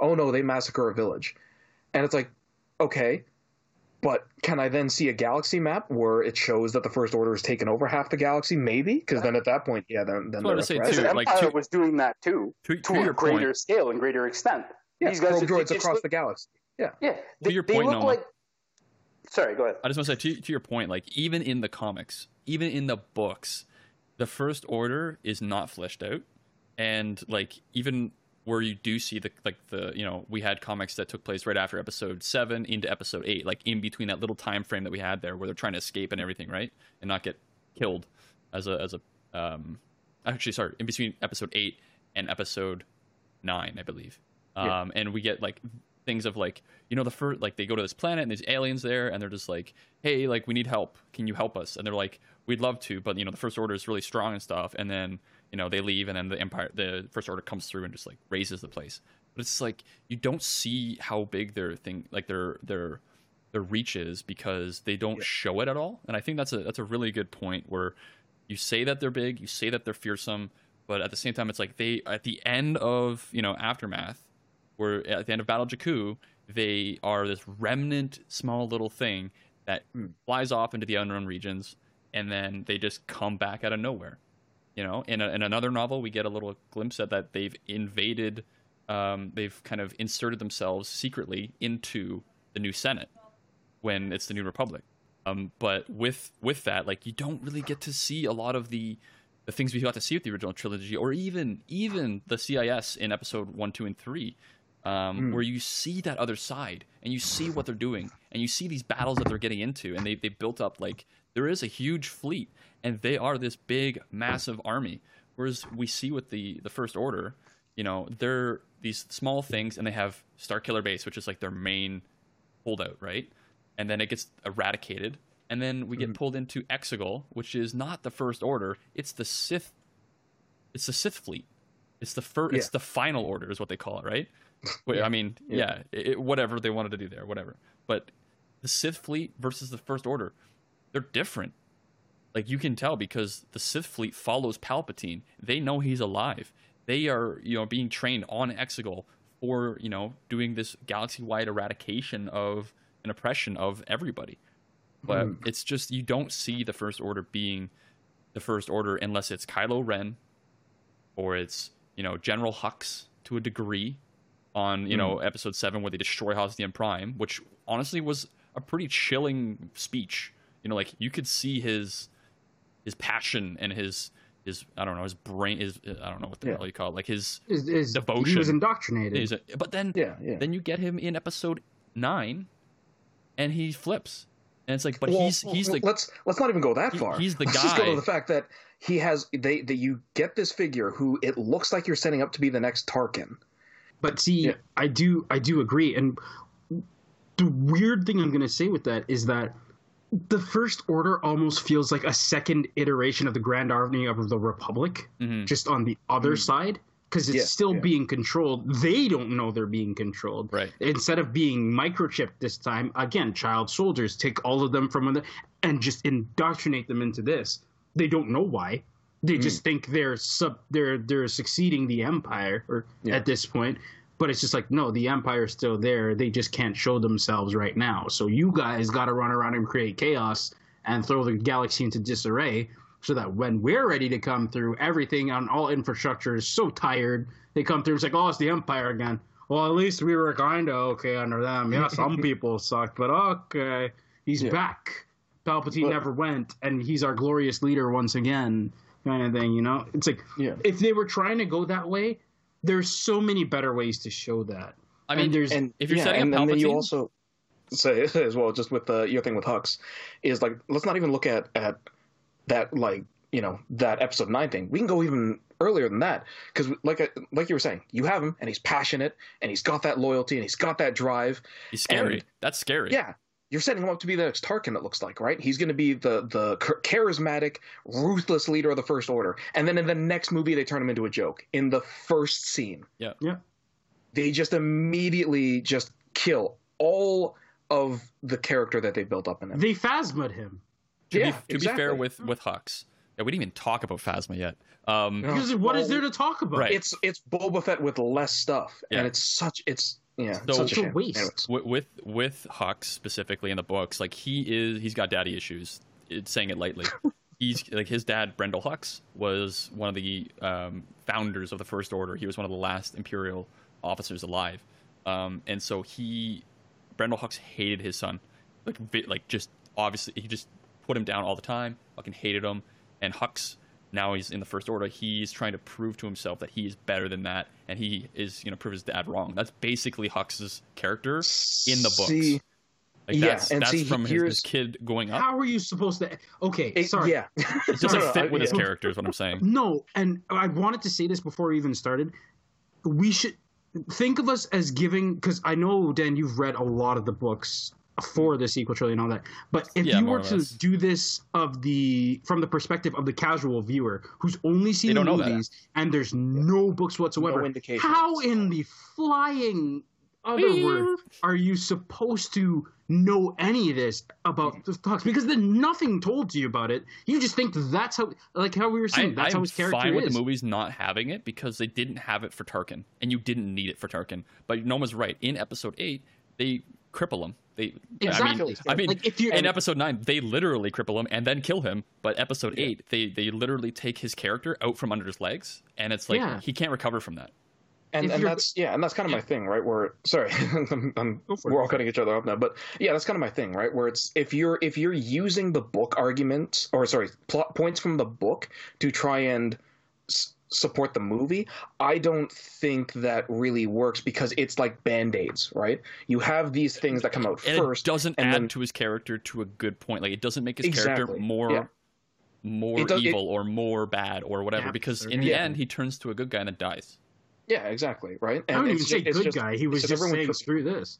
Yeah, Yeah. He, honestly, it's he was just everyone saying like, yeah. each other Sorry, go and, ahead, and, Noma. you know, and, I and keep on cutting exactly, you and that I'm comes sorry. up with no, no, no, it's okay. And that comes up with we were talking about the retcons too, right? Um, we're getting way off Snoke. I'll remember we're, we're eventually going to bring this back to Snoke, but this comes up with the retcons too, right? Where it's just you can just see them tripping over each other. We have this established backstory of Poe, right? We have his parents in the Alliance doing that whole thing, working with Luke, get the tree. It's in the comics, right? And then all of a sudden, in Episode Nine, no, he's dealing in spice as a kid. Mm. And it's like, I guess that could go together, but we never really see his parents die. So what happened? Right. Like, what? we we introduce what- get introduced to his parents on Endor. Yeah. In the comic, and then there's a book that came out after the movie to explain that backstory, which I have not read yet, and I'm interested to hear it. But honestly, I don't think it's gonna ca- it's not gonna cauterize that wound. Um, yeah, and it, it's the, the problem is that the two things are so clashing yeah, that it feels like then when the book comes out, it's just band-aiding them, right? Um, as opposed to other things, and it's just again, I, I'm gonna keep jumping all over the place here because we're all it's a, it's a hard. It's, we're talking this, about three different movies that are very Yeah, different, and that's why but I it- think we're doing That's that. why it's so difficult. Yeah, Yeah. and it, it's, That it's brings us back. I want to. I want to know something that you may have read read about. Poe. Was Poe like from like you know we know Princess Leia rich everything was Poe's family wealthy as well? No, his family his family It were didn't like rebels. They're both rebels um, that fought in the Battle of Endor. Mhm. and then they basically had like they conceived of Poe on Endor, Yeah. and then he was born Yeah. into that family, and then eventually, I guess, came into the New Republic after his spice. I don't know yet. I haven't read the book, but I guess his yeah, spicing right? came Like, first, The, the most and yeah, Because what would Well, give most him is the reason to do it? Exactly What's No the idea. motivation? If Yeah. you, that's what I'm saying. If you're wealthy and you're bored and you just want to go off Yeah. and do something, that's one thing. If you're poor and desperate and you need to do something, and these guys come through, that's another thing. Sure. But if you're if you're just neutral, it's like okay, I was like, oh, this spice. Why? yeah, Your family is Yeah. fine. and You're okay. You're, you're agents of the New Republic or whatever. What the hell do you need to do this for? exactly Yeah. right and so at the same time i i was just saying that you know stuff in in books shouldn't be used to then justify things in the movies so i'm not super going to hold that against poe Mm. or you know that point yeah, but it's just it you know you you put out all this stuff and then they all start screwing with each other because the retcons with with hux and all this stuff. And then again going back because this was something i thought of and i was trying to think of a better example but the only thing i can think of just establishing threat um prowess or i guess just the scale of it. I was i was thinking to myself like what it, what is a sequel i can think of where they do bring in a new threat um and and do it in a way where I can understand it. And the only thing I can think of, and I might lose some of you guys because this isn't even close to, to sci-fi, is uh, at the at the moment only the only thing I can think of is Boruto. Um, so I'm gonna dive into that real quick. If anybody doesn't know, that's uh, there's an anime called Naruto. It's the sequel to it.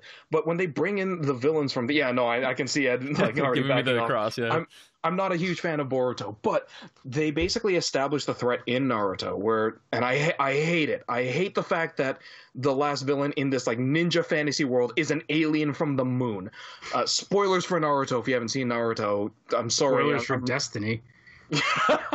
yeah, exactly right. I'm sorry that I'm, I'm spoiling something that's like I think I don't know, ten old. years old now. really old But, now. yeah. Um, so in Boruto, those people start showing up again, and I watched it for a little bit. Um, and but that's the whole thing is they just they're they're literally just people. They just show up and they're doing stuff. But as far as we know, so far I stopped reading it, but when they're at least introduced, they're just pe- there's they haven't taken over all the villages. You know, they haven't. They're not this grand scheme of like 10 billion people that are oppressing everybody and blah blah blah blah blah. It's just you know they're people, and they're there and they're working on some stuff behind the scenes, and we're not too sure how big they are, but when they finish at least Naruto, Shippuden, Gaiden, it's just two people and then from there it starts getting weirder and momoshiki and that's a whole other thing. But you know at least started off with something that where we understand that it's a small power. So if they had done the same thing in episode 7 where it's like the first order is just emerging and now we can start to see them coming out and start taking over the galaxy and then they bring in star killer i feel like that would have meshed better. See, see, and you can compound that with like, okay, they're just starting, and the Senate in at Hosnian is trying to discuss this new threat that's coming. Right, in. that'd be a Like, what are we gonna do? great. And what? are- I'm trying to figure it out. But and you show that, and it's just like, okay, but over the next five years they can't figure it out, and then Yeah, boom, here it is. you have what they are, and then you can do the whole Jakku thing because all that's gonna happen anyway. It just doesn't have to be the first thing you do. I Put think some exactly, and- preamble into it. Yeah, and then you, you have the same plot line go, and then they attack Starkiller Base, and they blow up Starkiller Base, and it looks like a victory. And then you can have that thing at the end where it's like you see the First Order still slowly emerging from and it wasn't uh, even un- there. the unknown yeah. regions. because guess what? From that first of what are we going to do? And in that five years or however long since they've built this because they've still been growing and you still don't know what to do. Because you Yeah. you don't have a military anymore because you said oh weird new but we don't need one. And now all of a sudden you got to Yeah. put Oh, one back God. together. So all that's going to take time. And in that time you're wasting because you've destroyed everything they're building up. Boom. There you go. Now you actually have a setup Yeah, we're Yes, getting. and now and now you can retain the underdog versus giant encroaching empire. exactly It's just now the what's empire that does not been? control everything. How long have we been on this call? Two Yeah. hours? Almost. You mean tell me you can't do that? It's Although- ridiculous. Again, I'm I'm I'm going to simultaneously play salt like uh, fellow salt master and and uh, devil's advocate. I appreciate Mm. it. We have been thinking about this for multiple years, right? Yeah, that's Fair true. And, and we were given fair, a story these to ideas talk just about. came up now. but like- these are the first time we've mentioned these Yeah. ideas. But the thing too is like kinda- they, we we you know it's not the best story to go off of, but we do have a story that they tried to create or three Yeah, separate stories, and, it's, it's now we easier can put to, our it's easier to improve something that's already been made than Fair. yes. Great so story. the one thing I want to talk about because we're kind of getting off the story aspect now, we've kind of But jumped sorry, back into just it. to salt master a little bit. All the Mandalorian was original. Y- y- well, Look at how amazing that was. yeah, no, So exactly. It's, but it's that same thing we talked about, right? When you have the story group and you have the people who actually, you know, have No, a concise this- plan yeah. that works, It'll work. It's better. Because So- they're fans. They know what fans are looking for. I think the I think one of the points that I wanted to bring up because we talked about it in the past too, and I just want to bring it up here to keep it here, is that you guys are right. I I I've just brought this up. We had novelizations, you know, where they could they put scenes back into the movie where we had Kylo Ren going to the bog on Mustafar to talk to that baby alien thing, where it was telling him about the the Sith artifact that allows the the Wayfinder stone or whatever to go there, hmm. and he has that conversation and he's talking to this thing, and that's a whole thing that is canon that happens, but it's only in the novelization. It was a scene filmed but cut. And then there are other things too where or I don't know if it was filmed, but it was in the concept art, sorry, that it was in. But there are other things too where it's like it is in the novelization, but it is not there. Or there's key Yeah. elements that were cut from the movie to keep it shorter Mhm. that it wasn't in there. There are other things like in the comics that try to bridge gaps between things that we don't understand. You know, and there's other things in other novels that are like, here's the baby first order a little bit, but like that's not in the movies. And 90% of people aren't going to be reading those, sadly. You know, that's why we do our, our Temple Archive stuff, is because for the people that don't read them, if you want to kind of know a little bit more about it, you, you do, right? But think about why they're not reading them in the first place. These movies have inspired nothing but so much anger that nobody wants to see any That's more true. of what they do. That's not just like there are people out there that really enjoy this. And like, sure, I'm in the, I would say okay. I'm in the middle ground, right? Like, I, Yeah. I, I like but some of compared, it. Yeah. yeah, but but compare. Sorry, and yeah, you're right. There are people who who There's love it, and they exactly they Mhm. enjoy Star Wars, right? They they might not be as insane as we are, and that might be why, or it's just they genuinely like it, or And you know, again, any- think of again i'm doing this from the perspective of a casual viewer or trying to mm-hmm. Yeah. where you know nothing about any literature coming out you watch the movies. You've watched Yes. all three of Yeah. these now or you've watched seven and you were like okay. Then you watch eight and you're like what? Then you watch nine. Flashy. I got what i got To be because f- those are the movies Mm. And again, it's it's again, it's the Harry Potter thing versus this. The books were there. How many how many times do you hear now? Oh, the book was better than the movie. The Yeah. book was better than the movie. The book was better than the movie. All these things that you just said. Well, well, this was in the book, but then they cut it out. So the book was better than the movie. All three were books better Yeah, than the yeah. movie, even though the books were still, you know, Exactly. movies, but just a little bit more, right? And this, the thing is, But the thing's not books- that the- the books, the books weren't made before the movie. The books are trying to fix the Yeah. Not- Band Aid. Not, no, no. Actually, that that's I would say inaccurate. I would say so. What they do. So the books were made before the movie. So, so this is how it works. So we have, as far as I know, sorry, let me bring my hands down here so you guys can see. So we have number one, we For all those audio listeners. script, yeah, script being made, right? Okay. And then we have film being filmed, and then we have uh, novelization being made from script. Okay, See again, I the movie gets filmed. All the scenes get filmed. They cut it, they edit it, they make it, they bring it down, and then it starts to become from this wide thing. It funnels into this is now the movie. Whereas the script Mm. is basically um, like the initial script and the initial ideas and stuff like that. Those things get filtered into the novelization, but they didn't get filtered into the movie because they didn't have the time or they didn't think it flowed well or whatever it was, right? So this, Yeah. this the novelization But I would I- say is in parallel with the movie, but it takes a different course because it can be longer. But I feel like it. But I feel like that's at that the point, wrong then thing. you're It should be the other way around. Mm. because Well- if well maybe not the other way around but all these important like story building points Yeah, yeah. that you have in the book that Yeah. should be in the movie because they are building up all these things are not there that that just doesn't make sense so now it just seems like the movie's completely disjointed and shouldn't be a thing at that point because if you have like you were saying oh Kylo Ren running through this thing then all of a sudden he's and he's gone but now you have the whole in the book you have the whole conversation about why and what's there and what he has to do because the bug is, is questions you have to ask it right what were the questions that he has to go up to find this thing you might know them in there we don't know why he's there all we know Yeah. sorry i that, i just had a complete No, no, no. That's, that's fine. I was, I was gonna say like I, I, go, you go. I kind of, I kind of agree there. It's like it's like that kind of middle point where like yes, you have these ideas, they get filtered down, put into the book, and then the other stuff that they think is important stays in the movie. If that's the case, I feel like some poor choices were made. yeah oh, No, hundred and ten percent. I would rather have seen a longer movie with more plot points that made more sense. and at least more context because one thing that really bugs me with the sequel trilogy that the original and the prequels managed to not do is lack of as as ed said as a casual viewer i don't know the names of most of the planets in the sequel trilogy right? I know jakku because they you know say it a million times like they do in the original and the prequel and Canto Bight for some reason. They mention Crait once they never mention Ahch-To they mention Kijimi like once or twice. Ahch-To, exegol pretty- once Pretty right? A decent amount. again but it's most such, of the planets like the the planet that i can't I, like i remember i know i knew the name at one point the planet that they're on at the beginning of episode 8 that they were also on in episode 7 the resistance uh whatever that planet is that weird jungle planet they're on yeah Remember. that's basically a yavin knockoff yeah i don't know that name even though it's the rebel base i you know i don't know that the, the same the, they literally land on a planet that's the exact same in episode 9 but I, I don't know what that is. I don't know what the the planet. I am assuming it's the planet of Endor and the moon of Endor. I don't know. They don't say. I can't remember the desert planet because they only mentioned that like once or twice in. Uh, Pas- oh, it's it starts with a P. Pasa something in episode nine. I think Yeah, Pasa- but I only know these names because I then go into it afterwards Yeah. and have to you know figure it like go into resources afterwards and find all of these things. It's not like in episode one and two where it's like you know they say Kamino a million times. They make it very clear that it's Kamino. We're And on Geonosis. Naboo and, And and this and Naboo exactly. and th- but see, Yeah. here's the other pride point though. Why do we need to have all these new planets? Why can't they be happening on places that we know? And that goes to show, okay, now the the First Order has a, an impact on the mid rim because here are all the mid rim planets that you're on that we know about. They could be in the outer rim, but we have outer rim planets. You have Tatooine. You have Kash- Kashyyyk mid rim. Never mind. Uh, you have Belsavis. you have all these other all Yeah, the places yeah. that they could be because I don't think there's a prison on Belsavis in that Republic time anymore. It's just a planet.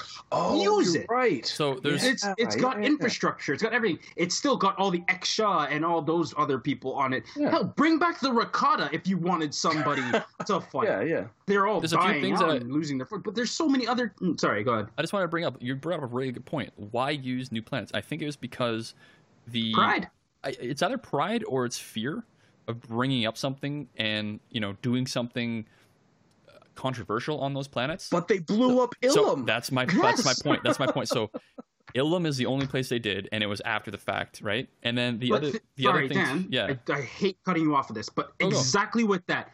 Bring up Ilum. They blew it up. Why blow it up? Because it's from the past, and we don't want the past anymore. Now we'll find a new planet to get our crystals from. That's the and biggest th- thing then that start all that. that really irks like, a lot of people is that they, they Yeah. take a planet that was tra- cherished in you know the prequel trilogy and stuff, and then it gets completely annihilated. But and then- not just cherished. It's the only one we really know now. yeah, It's yeah. the and since they've done that, we've gone to Ilum in First Order, or not First Order, sorry, Fallen Jedi, uh, Fallen, Order, Sorry, right? Yeah, yeah. We've we've gone. That's they bring up Ilum there. They bring up Ilum a couple other times in some other books, and then even in even in the High Republic now, everybody think about Ilum was where they go to get their stuff, right? So yeah, yeah, Ilum's that place that we we destroyed, and because we destroyed it, we own it, so we're going to use it all the time, And- right? But think of remember what happened to Cathar with the Mandalorians and all that, and then they st- um the Yeah, sorry, and, and while you're thinking about that, I just want to Yeah. uh, point out you bring up a good point because at the time that Ilum was blown up, we didn't have Jedha. no Rogue One was afterwards, right? So Yeah. at that point, it's just all the Ilum, all the sorry, all the Ilum, all the kyber crystals are gone. Yeah, Mm. sorry, you were saying Cathar. um there's who's who is the um they're looking they look like cat people but that's but that's beside the point Koreans? Oh, Cathar yeah. sure From the but Clone Cathar's already been through some craziness with the Mandalorians and everything. They're trying to rebuild themselves. Imagine if another tragedy happened to them where maybe it's not Kashyyyk hmm. this time with the Wookiees maybe it's the Cathar that are getting oppressed or whatever like that. If you if you see that just think about it. Think about right away. Some people are just like oh my god again. But Yeah. you have that because there's already established things that have happened. You're not Exactly. eliminating it. You're you're paying an homage to it almost and you're being like man it friggin sucks that these guys got to go through so much but that already gives you something to sympathize with Mm. whereas And we oh sorry yeah Oh, sorry. And we have perfect opportunities for that because, and I hate this planet, because they use Canto Bight, but Nar Shaddaa exists, right? And it's just like you want to you want a, a, a planet that's literally scum and villainy and underworld, you know, hell evil. if you don't want to. If you don't want to use Nar Shaddaa, you have Tatooine you have Hada itself Yeah, right it's a shithole but you have it you have And- all these places exactly. And Dan, you might be right. Sorry, we, we just like slammed through your points, but uh, you might be right. It might have been fear, but the problem is that it comes off as pride because then we have interviews like Kathleen Kennedy with the Rolling Stones saying that they don't have 3,000 page novels to pull from for the sequel trilogy. And then that makes it sound like pride because then you're just Ignoring it. it's- Yeah. You know, regardless of whether or not she actually knew about that stuff in, in the extended trilogy and whether or not the directors who worked on it knew about it. Mhm. You know, when you say things like that, it makes you sound uninformed. I don't know Right. whether or not she actually was, but that's what it makes you sound like. because then it makes you go through a whole storyboard because you if you have to do that you have to put all these planets up on the whiteboard and say well we're not using this and we're not using this and we're not using this and erase the entire thing because all those are not extended universe they are already established that are used in the extended universe Exactly. because we still go think of uh, Corran Horn and everything like that. They go to Bothawui. They go that the Bothans. That's what I Yes, wanted to bring yeah, up yeah. because the the whole Rebel Alliance and everything they were. with. Imagine revenge from the Empire to go attack, uh, but to go to siege them again or do something, right? Hmm. But you have all these places and all these. Heck, go to Ryloth again. Go do something. You know how much Dan. You're a big. You're a big Twi'lek lover at this point, right? man, they're great. Like, like how can you imagine if you were just like, oh no, they come down and they start blasting a village of Twi'leks? You would have been pissed off right away. Hmm. So it's like, So there's like we said, there's a, there's a lot of points that we really didn't like, and I think it really does. We we all agree it does suffer from having separate directors and writers for each movie. And and I mean- not having a, a concise plan. Right. So Yeah. I think that's where the story group could have come in and said, "Hey, we get what you're trying to do here. Here are some Yeah, better ways of us help going make about it more it." solid. And that's I think that's what they lacked there, and I think it's because they're like, you know what, we're making episode seven. There's no way it could be crap, and it wasn't. Mm. I don't think it was crap. I think it was a good intro, a good intro, not a great intro to the Yeah. sequel trilogy. Um, and then it just fell apart with episode eight, and then you know episode nine tried to bring it back, but you know didn't Yeah, do as good a job. So they went, they, sorry. I was gonna say w- with with all these points, I feel like Mm. the biggest thing that we can talk about is it's inconsistent, it's unplanned, and that's where we get our frustration from for this. Mhm. Um, like I mean, listening to you guys talk about this, like you are so passionate. Like, like you guys talk really fast, and you're talking really like like high like higher up, right, and like louder because you guys are so passionate about because you care so much about it. And it's not that you know you hate everything that's going on. You just think you know there are points in here that really could have been avoided that were not even thought about, or if they were thought about, it was for a split second, and they're like, no, no, we got this. Yeah. You know- and and yeah, exactly. Sorry. There's two things that would save it for me. The first one is if they show if they had people in a room talking like this when coming up with seven, High I'll forgive Republic, a what they did with the High Republic with the sequel trilogy, it would have been Yes. awesome. because at that point I can I I'd be able to see the people who are like, "What are you talking about? What are you doing? Are you insane?" Because then you can see that person there who's fighting for us, who's trying. You Look- would be able to. Sorry. Go ahead. look at the High Republic. This is a great point for myself, and I'm so proud of myself for coming up with this. but I'm just tooting my own horn here. But look Well- at the High Republic. Oh yeah, because I much- haven't been doing that this entire time. Right. Sorry. look at the High Republic. Look at the passion from all those authors and the people that are involved, hmm. the editors and everybody involved Exactly. with that. And look at it. All three books that have been released, all three novels, are New York Times bestsellers. Two of hmm. which are number one, and they've been on there for. Uh, two of them have been on there for four weeks. One has just come out, and it's on there for number one for young adults or young readers, or I think young Because adults. But it's great. because people and- no, and- people want to see the good. They want Yeah. to, and they want to see what can happen. to this. But you see, with episode seven, you went from being too fearful, or no, too cautious, not too fearful, Mm. and going that playing it so safe that you have a carbon, almost carbon copy. Then you go for too edgy. Because you know what people are saying, we're too careful, so let's go completely out of the box now. But they went down out the box, down the street, and into another state. Mhm. Yeah, Right? they made they made a yeah exactly they made a completely different movie. Yeah. And I mean yeah we get and it's again it's that pride thing that comes through more than fear where you get the director saying he didn't make a Star Wars movie for the Star Wars fans. So it's exactly. So it's like, what the hell did you do it for? Why did they pay Yeah. you?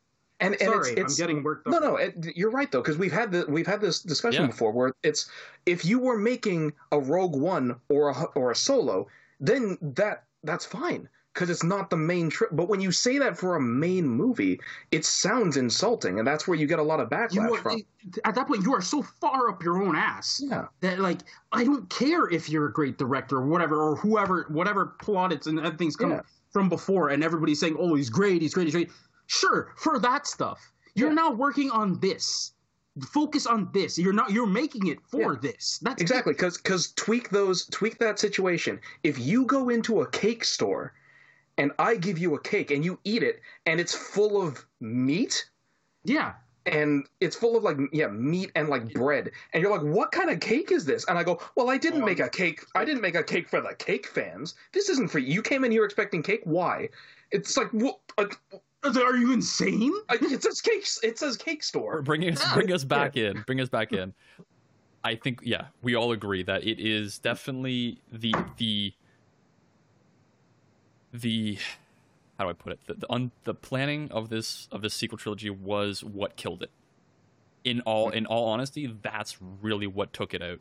And like we haven't even really talked about the the overarching plot because there really there really isn't one i mean Yeah. they it kind of fits together if you put if you took a jigsaw puzzle and forced a piece of another puzzle into it that's kind of my like how i think about it you know to a degree yeah. and so it's moving it's making this it's making the square block go into the round hole yeah yeah exactly and if you if you think about it All these squares are, make a circle. yeah if you think about it like, there's a lot of there's a lot of i don't know fun things that were done in these movies and i feel like Mhm. so i can't remember who said i think it was noma said they're doing it to be like they're showing all the flashy stuff rather than focusing Yes. on the story and stuff and you know what i i agree with that mindset to a degree because like you're looking at you know the one plot point with the hyperspace jump it through Sn- snoke's star destroyer or whatever right and it's Mm. i love that scene because of what it did in theaters to me. Like it literally cut out all the sound. It jumped. This huge Oh, yeah. vision. Like it was beautiful. And that's the cinematography that i, I want to get into later Yeah. but like it, it like concept wise doesn't make sense but it is Mhm. beautiful. And i love that but it doesn't when you have a, a story that is as big as the universe of star wars it is hard to do something like that and then say, okay, now we can't do it ever again because X, Y, Z, yeah, whatever. Which is yeah, and then we get that explanation in episode nine, and it. I thought it was hilarious because it, it just destroys Holdo's character in episode eight, but um, like you know, honestly, it, it's yeah, this is it's it's it's when you exactly when you just throw stuff out for the sake of it, and then other people have to come and figure out how it makes sense and plug everything up. It's it just hard. it you know because you didn't talk about this beforehand, it all starts to conflict and fall apart, and it shows. if Right? yeah, if you're if you're watching these movies non-episodically and just by themselves, Mm. they're okay. They're fun it, to a degree, but at the same time, it's like if you're looking at in an episodic format, which is what they're intended to be, it's hard. It really is hard, especially as a someone Mm. who, like us and like a lot of people online, are huge Star Wars fans and get into the nitty gritty. And, the, and my thing is the consistency through the entire story, which is part of why I love Star Wars so much because Mm. there's all these threads that get pulled, but they all fit together. And I think pulling things from the EU is great, and we've sh- we've shown that with Thrawn. He's Mm. making his way into the Mandalorian, which is crazy. Thinking it from a book to Rebels to the Mandalorian, like that's a huge j- jump, and it's not the same story he went through in the books. It's you know a completely it's completely different. different side of Thrawn that we've never seen before. So I Mm. feel like there's a lot of things that have been missed. I think you guys feel the same, obviously, with what we've talked about. But you know, for for anyone listening, if you are, you know, if if you're listening by now, oh my god, this is I am surprised. But if you are still listening and you're like, you know what, there are some things I agree with, some things that I don't agree with. Please let us know because I would love to hear somebody else's opinion on this Exactly. of Yeah, why you yeah. think they're good and why And we've you got a think bunch of, you know, we've got a bunch of points on the story that we haven't even hit. I, I don't think we're gonna have time to hit them now, but yeah, yeah. you know, we have more stuff that we can talk about with this. So yeah, exactly, exactly what Dan's saying. If you've got thoughts, if you've got your own opinions, whatever they are, Yeah. Absolutely let us know. So let's jump into like the Um, fan backlash because this kind of fits into the backlash that fans had on the sequel trilogy. Yeah, yeah. I mean, and, and points- it, yeah, and, and and people might think that from what they've been hearing, we're gonna agree with a lot of the fan backlash, but God no. Yeah, yeah, different parts of it because uh, the there's you know extreme responses to the sequel trilogy, and then there's death threats. I mean, these are the things you know. You can ha- you know we all have our opinions. We all you know me and as from what you can tell, me and Ed definitely have, and and Dan, we all have a lot of problems with the sequel trilogy. But there's lines, right? You know, It's like like you come to the table with a rational mind and order. You will get Yeah. passionate because Yeah. you're a I fan. mean, we That's show that here for sure. We have passionate minds, but we also have to come at it, like you said, rationally. How many times do it could be um, in one episode? It could be over the span of another. But each and all of us at one point has played devil's advocate for something, mm, Yeah. and that's important because Exactly. it, it shows that you're able to see either from the other side or see show the differing opinion. Just to be like, Yeah. well, you know, if this is a thing, well, maybe they did this because of this and this because this. yeah. But like you have to also you can't just go and hate on something and hate on something and hate without trying to maybe you don't have to understand them, but you have to try and see it from that viewpoint. Yep. yeah, From somebody you- who's neutral or somebody who's just you know, somebody comes up I don't know anything about Star Wars. Why is everybody so mad at this one? Yeah. Well, that doesn't seem so bad. Why is this? And like you just need to have that discourse. Exactly. And the most important thing is you have to be civil about it. Like if you go back and listen to our old podcasts, you Mm-hmm. know, especially me and you, Ed, we say some very volatile things. We get Oh, yeah. very heated, more passionate than here. Yeah. We say a lot of things. We say a lot of crazy things, but none of us have ever, you know, gone to Twitter and threatened somebody's life. yeah. We, we've never said Star Wars is, you know, we never said like, well, actually, I've said something close to it, but I've never said I'm never watching Star Wars again. It's ruined for me. It's blah, blah, blah, blah, blah. You know, Star Wars is dead. They killed it. No, I said I have no investment in the sequel trilogy anymore, And that is which fair. is still true, you know. Mm. Um, but I didn't then go and be, and, you know, tweet the actors and the directors with death threats because it's, Yeah. you know, there, there are lines. That's Just because I hate something doesn't mean I want to go out and kill them over it. But, right? like- even threatening it. It's just, It I know. and I don't want to call out these fans too critically because at the end of the day, they are still fans, and if, the if they're that showing are it that coming up with death threats and stuff like that, that to like, me is mo- like most- you have. yeah, either it's people jumping on the wagon just to cause the boat to rock even more. That's, Yeah, that's, but I, far, be- that's I- too far. I, I, believe there are Way still people who are so maybe it's had such an impact on their lives that they're so profoundly like there is no way watching a movie has that big of an impact to threaten the life of somebody else. Come on, like I don't know, I don't know, but it, it goes to like there there are fans of everything, and just like how in politics you have people who are crazy on the spectrums of Mm, different mm. sides of whatever. So like, it's still if they're that kind of fan, they may be young, they don't realize or whatever it could be. I feel like it's they don't have the same kind of thought of let's look at this rationally. They just get very emotional about it, Mm. and then they do something that maybe they regret or maybe they don't regret, but they've done it, and Yeah. that's to the point. Everybody has just moments keep, of madness. They just can't keep Yeah.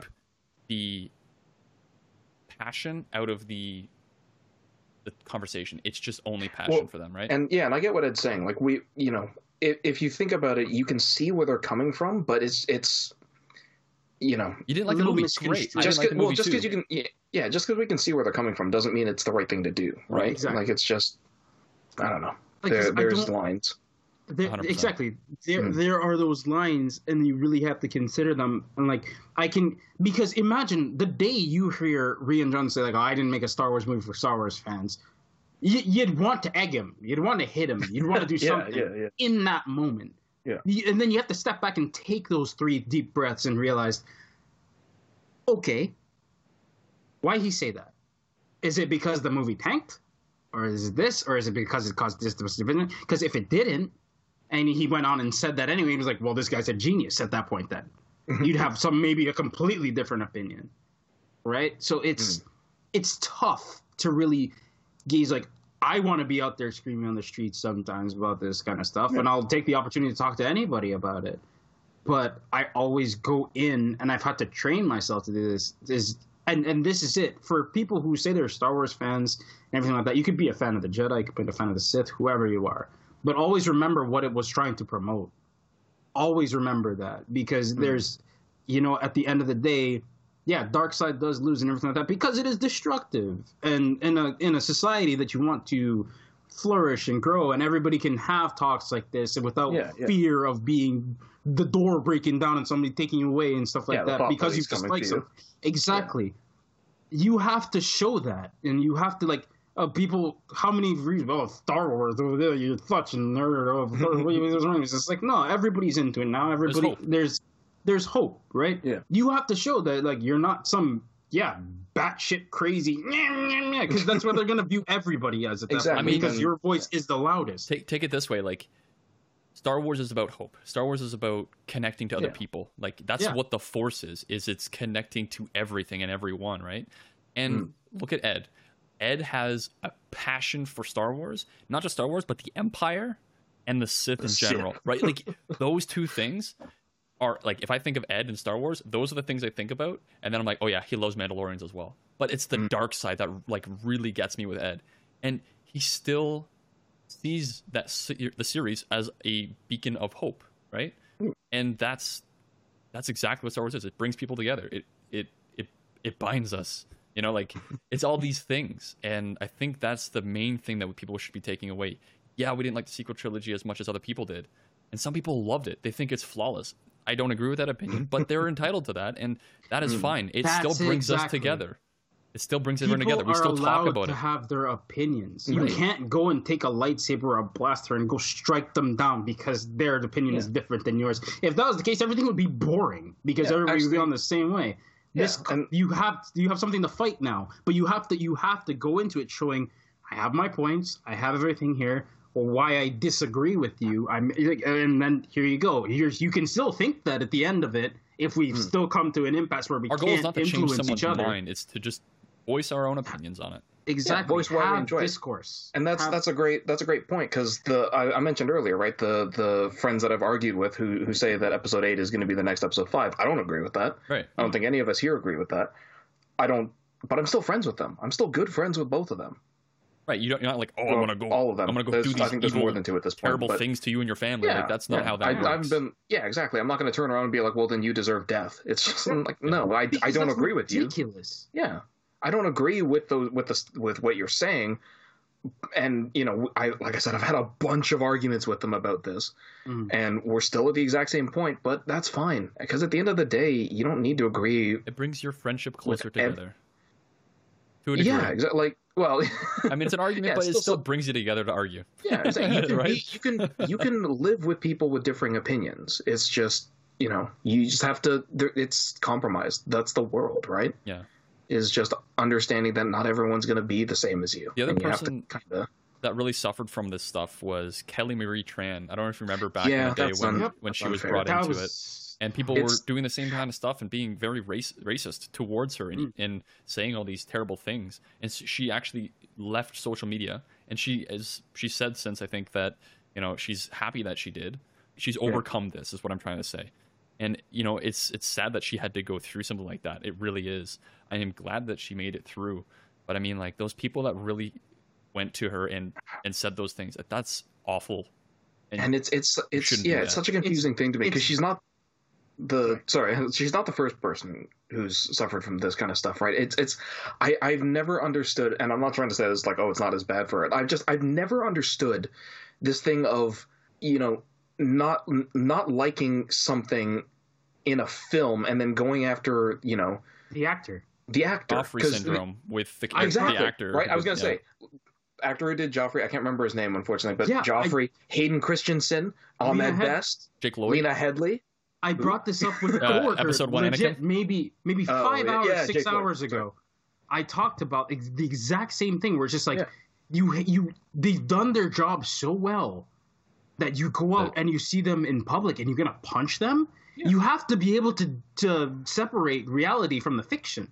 Exactly. These and can't- people- people- some people can't do It's that. it's these Yeah. it's these knee jerk reactions, right? Because we, we it's not even it's not even this in this industry. You have the same thing with uh, Cyberpunk, which is a game that I was looking forward to for the moment it came out, which is what like eight years ago now, and you know I played it and it's it's a it's a it's a good six out of ten, but it's not what I was ex- I was expecting like an eight or a nine out of ten, right? But you know I played this and I hated so much of it. It was just so annoying, all the glitches and everything.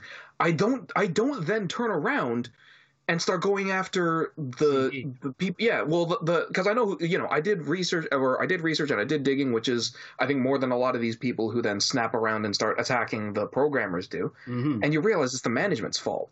And again. As much as I hated it, I didn't go and send death threats to the management. But why would you? Why would I then send death threats to a programmer or a Yeah. game animator? Well, right? right? Like it's it's okay to voice your opinion. Just say, hey, like this is unfortunate, or this is this Yeah. is really awful that this happened to the team.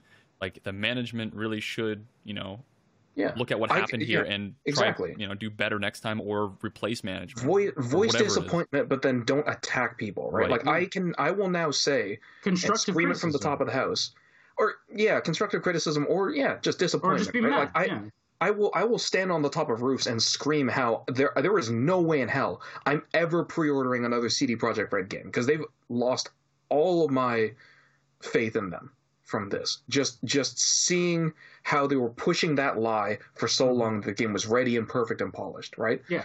You They know, told us it went gold months ago. Yeah, Yet we're still we're in this mess. It's like don't lie. Yeah, stuff like that. I I will I will talk about for ages because again, this is a, a you know uh, just a problem with with I think the internet in general. You know, I will I will talk about for forever how disappointed I am in the animation quality of like Dragon Ball Super or what they did with Seven Deadly Sins. But I'm not going to attack the animators because it wasn't their decision to make it look terrible. You know, I can yeah, because look at it, be angry, and then look into it. It's just I don't know. It's just that, and I feel like I'm you know there's a People lot of we're doing a lot of criticizing the separating it. internet right now, but exactly. it, there has to be that separation, right? You can't just go after Kelly Marie Tran just because you didn't like the character of Rose. And I'll agree, the character of Rose is not good. But I don't I like like you're saying here. I think I want to clarify what you're trying to say is Yeah. like they went after her in a really bad way by giving like sending her death threats and all these things. And you're not Yeah. saying you can do that if she's a shitty actress. You're just saying like you can voice that you know I didn't like her acting in this movie. Yeah. That's fine Uh, to say. But, that's the other thing. I don't. Yeah, it's like well, and granted, different opinions, right? I don't even have a problem with her acting. It's just the things that she says. But I don't go after Hayden Christensen because his dialogue is is Right. you know in episode it's two. is not That's his fault. It's not her fault. They're following what was on the paper. And Mm-hmm. can you imagine if you're sitting there being like, "You seriously want me to say this?" They're like, "Yeah." No, you have to say that. That's what we put down. Yeah, but I want to make. No, that's what you're saying.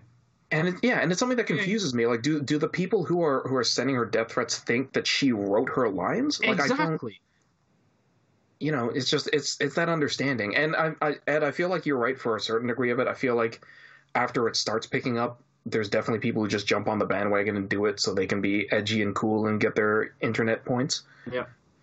It's just I don't know. It, it's it's just there's something that happened in the and, and we're gonna go we're gonna go way off. So so let's I'll move. just, yeah, uh, let's move back onto the. We're going yeah, to the well, next well, topic, so, which so is the we'll, we'll start to get a little bit closer to it. Um, but it's just yeah, it's just it's this something happened in the internet at some point, and I feel like it's just because it's so faceless. Where and people have talked about this for ages. How you can just you feel like on the people feel like on the internet they can say anything that they want, and it it has no effects. And it just I don't know. It confuses me, especially these days when everything can be you know that's not true anymore. People can find you pretty easily these days. But that's a whole different thing. It's just I don't know. I don't I don't get as much as you've been hearing how much we disagree with the sequel trilogy. I don't know. I, I don't really understand That there has to pushing be it that to the degree where you, you wish death on someone Yeah. and Let's- tell them that you wish death on them. We had a It's pretty- just good segue into like how cast are you know dealing with what they have right? So let's get into the Mhm. cast and then we can end it there.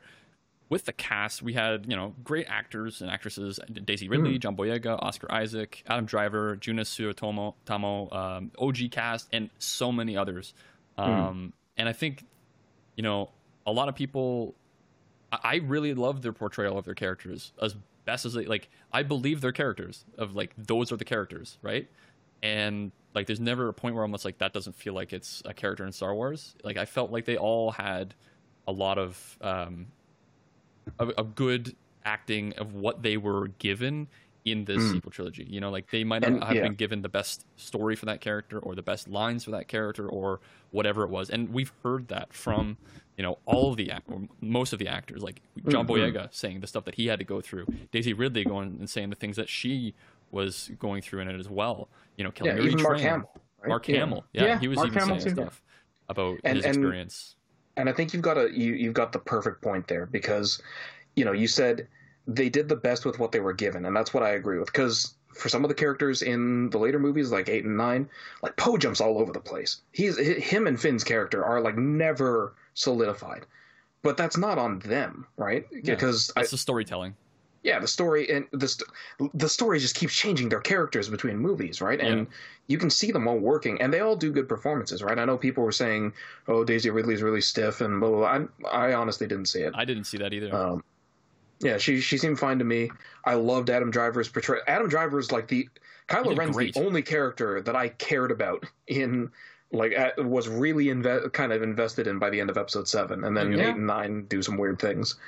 Um, and no, they they all do a great job. I think right, like they all they all did as I'd say they did as good a job as uh, the prequel trilogy actors did. yeah, in of my course. And like Obi Wan Kenobi and Ewan McGregor is one of the most renowned characters in Star Wars, and his Yeah, portrayal yeah. of that character. You know, when I think Obi Wan and pulls Kenobi, it through. Right? I think Alec Guinness, but the first thing that comes to mind is Ewan McGregor. Ewan McGregor, and then we have uh, Jason, uh, James Arnold Taylor as well. Mm. Yeah, Don't exactly. forget Ian McDiarmid at the same point too, right? And we've seen him, Palpatine, Snow, everything. Even in this, when when we were at Celebration and he showed up on stage. Oh and my just- God. Oh my god. right? So That was the even through doing that, like you, you immediately you see him in just like the Emperor's back. Uh, You, but I didn't even think that at that point. Was the thing? It's just like, oh my god, he's in it. I don't Yeah. know. It didn't. You didn't connect the dots because I was so excited, and I think that was another factor. That's probably why they got him on there and everything. Like, check out good guy. Hey. And you know what the thing, like in that moment with us, at least I was with Ed, I think, and Noma, you were Mhm. trying to find us, right? When Yeah, I, was I was stuck in the middle of the floor. Yeah, you're like I can't see. Everyone's too tall. Um, yeah, seriously. and uh, when Ed and I were like standing there, like, and everybody in the crowd, like, even though episode eight wasn't the best, we still were super freaking excited for episode Mhm. nine. Like, Yeah. especially when Palpatine was revealed. Like now looking back at it, you're like, okay, the Palpatine thing wasn't done properly in, in my No. opinion. But you know what? Like at the time, we, we weren't even thinking like that. We were just like, oh my god, Ian McDiarmid's back. Holy crap! What does this Yeah. mean? All these other And- things, and like yeah, and, just and start you can hear some of our, I, I actually I'm not. uh, Don't quote me on this, but I'm pretty sure you can hear some of our thoughts on it on the vlogs, right? We're thinking, oh, you know, Force Spirit coming back as Force Spirit. Oh, he's doing the the uh, uh, Heir to the Empire, the the cloning Clone. thing, where they're they're all rotting and and hmm you know that kind of thing. And then it it comes up, and yeah, you're right. It's it's just and again, it's just it's rushed through. Yeah. It's just too fast because what else? What other choice did they have? And then it gets kind of lazy and kind of weird, but Honestly, you know, like it's- Ian it's- McDiarmid did a great job portraying Palpatine. Holy crap! yeah. In that movie, he was like, I didn't have a moment where I didn't think it was that was Palpatine. Like yeah, He had- yeah. everything that he needed to be Palpatine, and he did a fantastic job. But yeah, and exactly the words. You know, he delivers it great. It's just then the story just stops making sense. Right. But that's not his fault. You know, strike me down and you'll become me, and then she strikes him down and doesn't become him. a very But underrated Any other fault? actor, I think, and people, you know, people love him and stuff. But I think Mhm. Junis, the guy who portrays um, Chewbacca in the sequel trilogy, holy crap, man! Like, they're like, I never really thought about it until like he was kind of bring, brought to the forefront as like Peter Mayhew's not playing him anymore. It's Junis, and you're like, oh, okay, but I didn't realize it wasn't him. Yeah, you know, like he knows, does a right. fantastic, and he was mentored. He mentored underneath uh, Peter Mayhew to kind of get those mannerisms, get everything down. And man, oh man, does he nail it! Hmm. Like, there's never a moment, like I said, that I don't think it's Chewbacca, especially in the moment when like Han gets killed. You know, like I felt the Chewbacca rage in that moment. I'm actually Noma. If you were, if you're able to answer this, um, just on stuff like that, is like for Chewbacca and his voice and everything like that.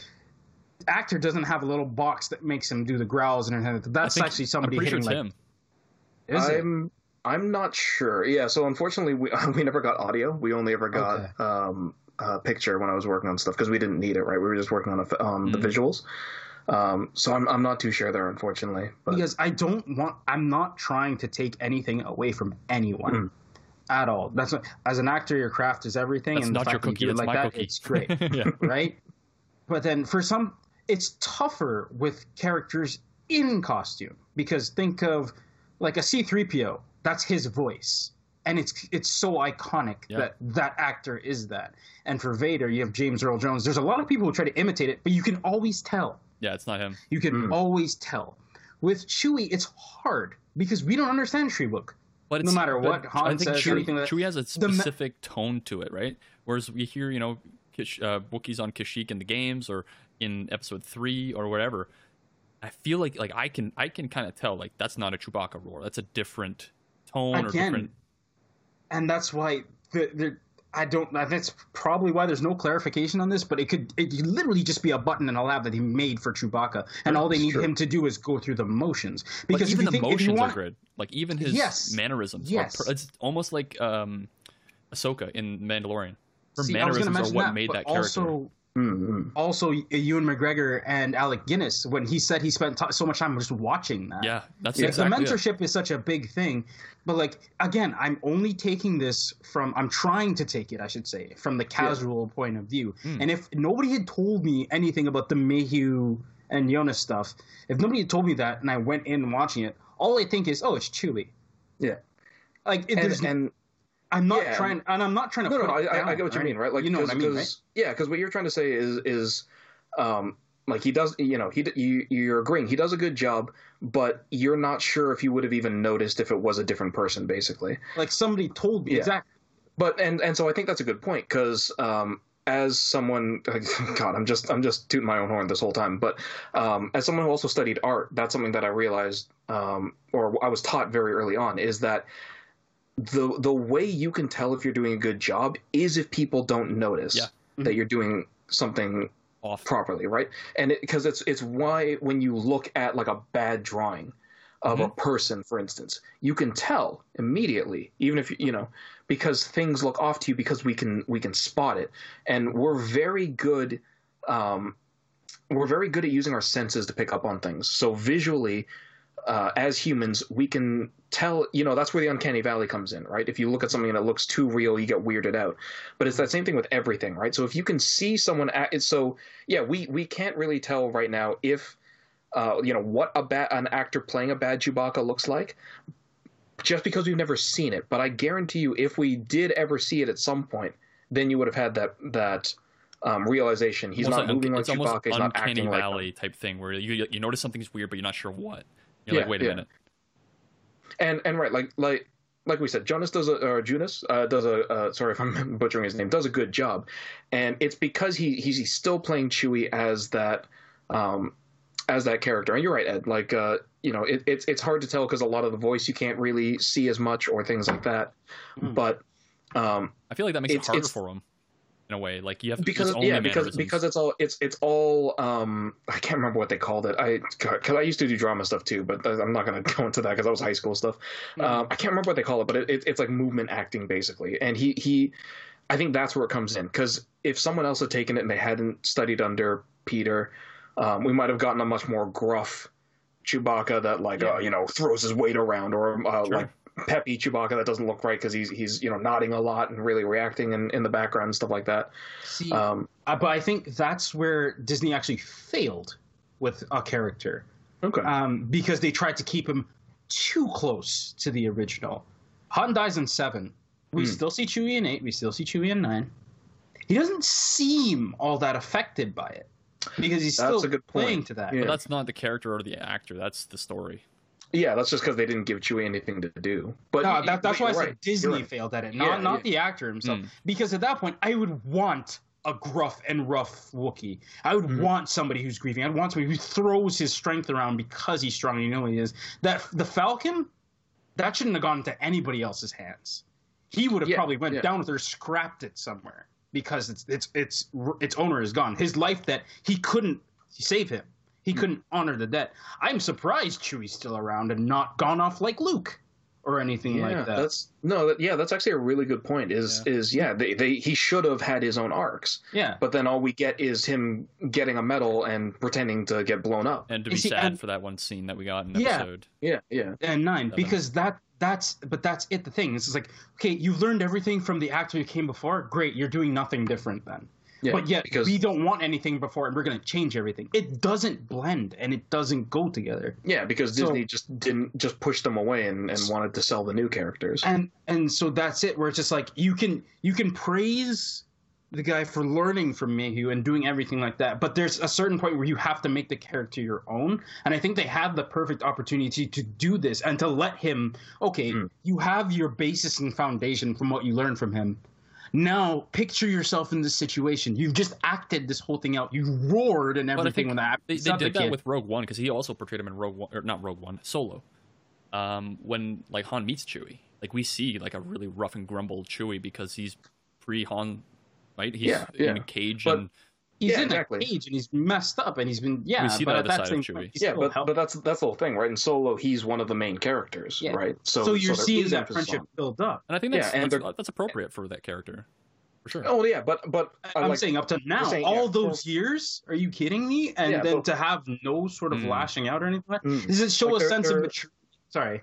Go Yeah, so no, no, sorry. Like it, it's um, it, it's the fact that it, like what he's saying is like in the sequel trilogy, there should have been More more, moments. stuff with Chewbacca, more Right. stuff happening, agree. and they just because like we were saying with with the story, because there wasn't a concise put together plot, it was just people throwing stuff out there. Right. It was He ends past, up getting right? yeah, right, but not you know they killed it way too hard and didn't have a, a plan for the future because all that happens.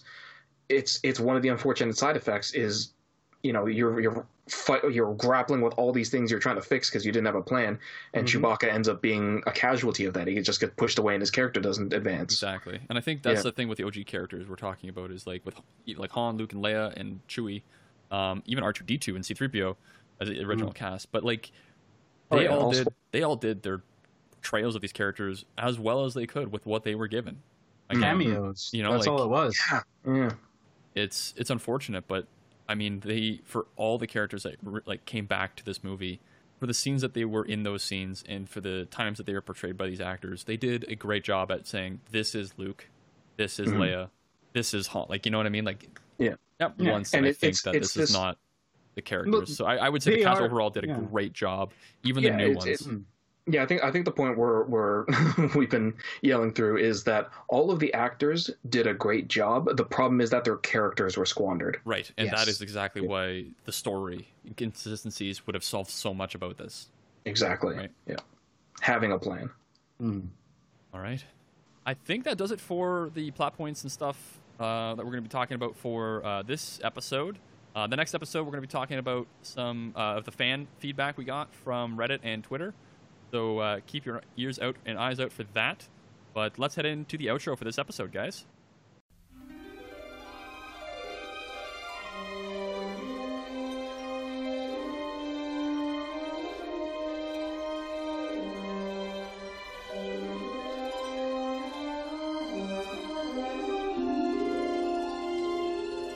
welcome to the outro.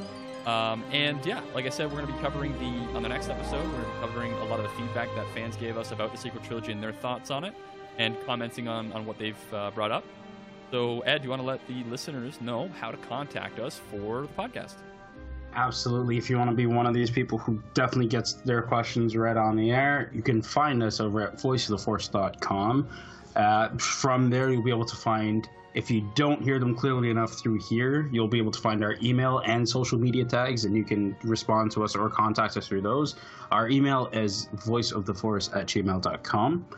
On social media, you can find us uh, on Twitter and Instagram at, at VoiceForcePod retweeting and reposting our new episode tweets or messages or anything we have on Instagram is really appreciated because it really helps grow our listener base, and that means that we get more opportunities to do things like this.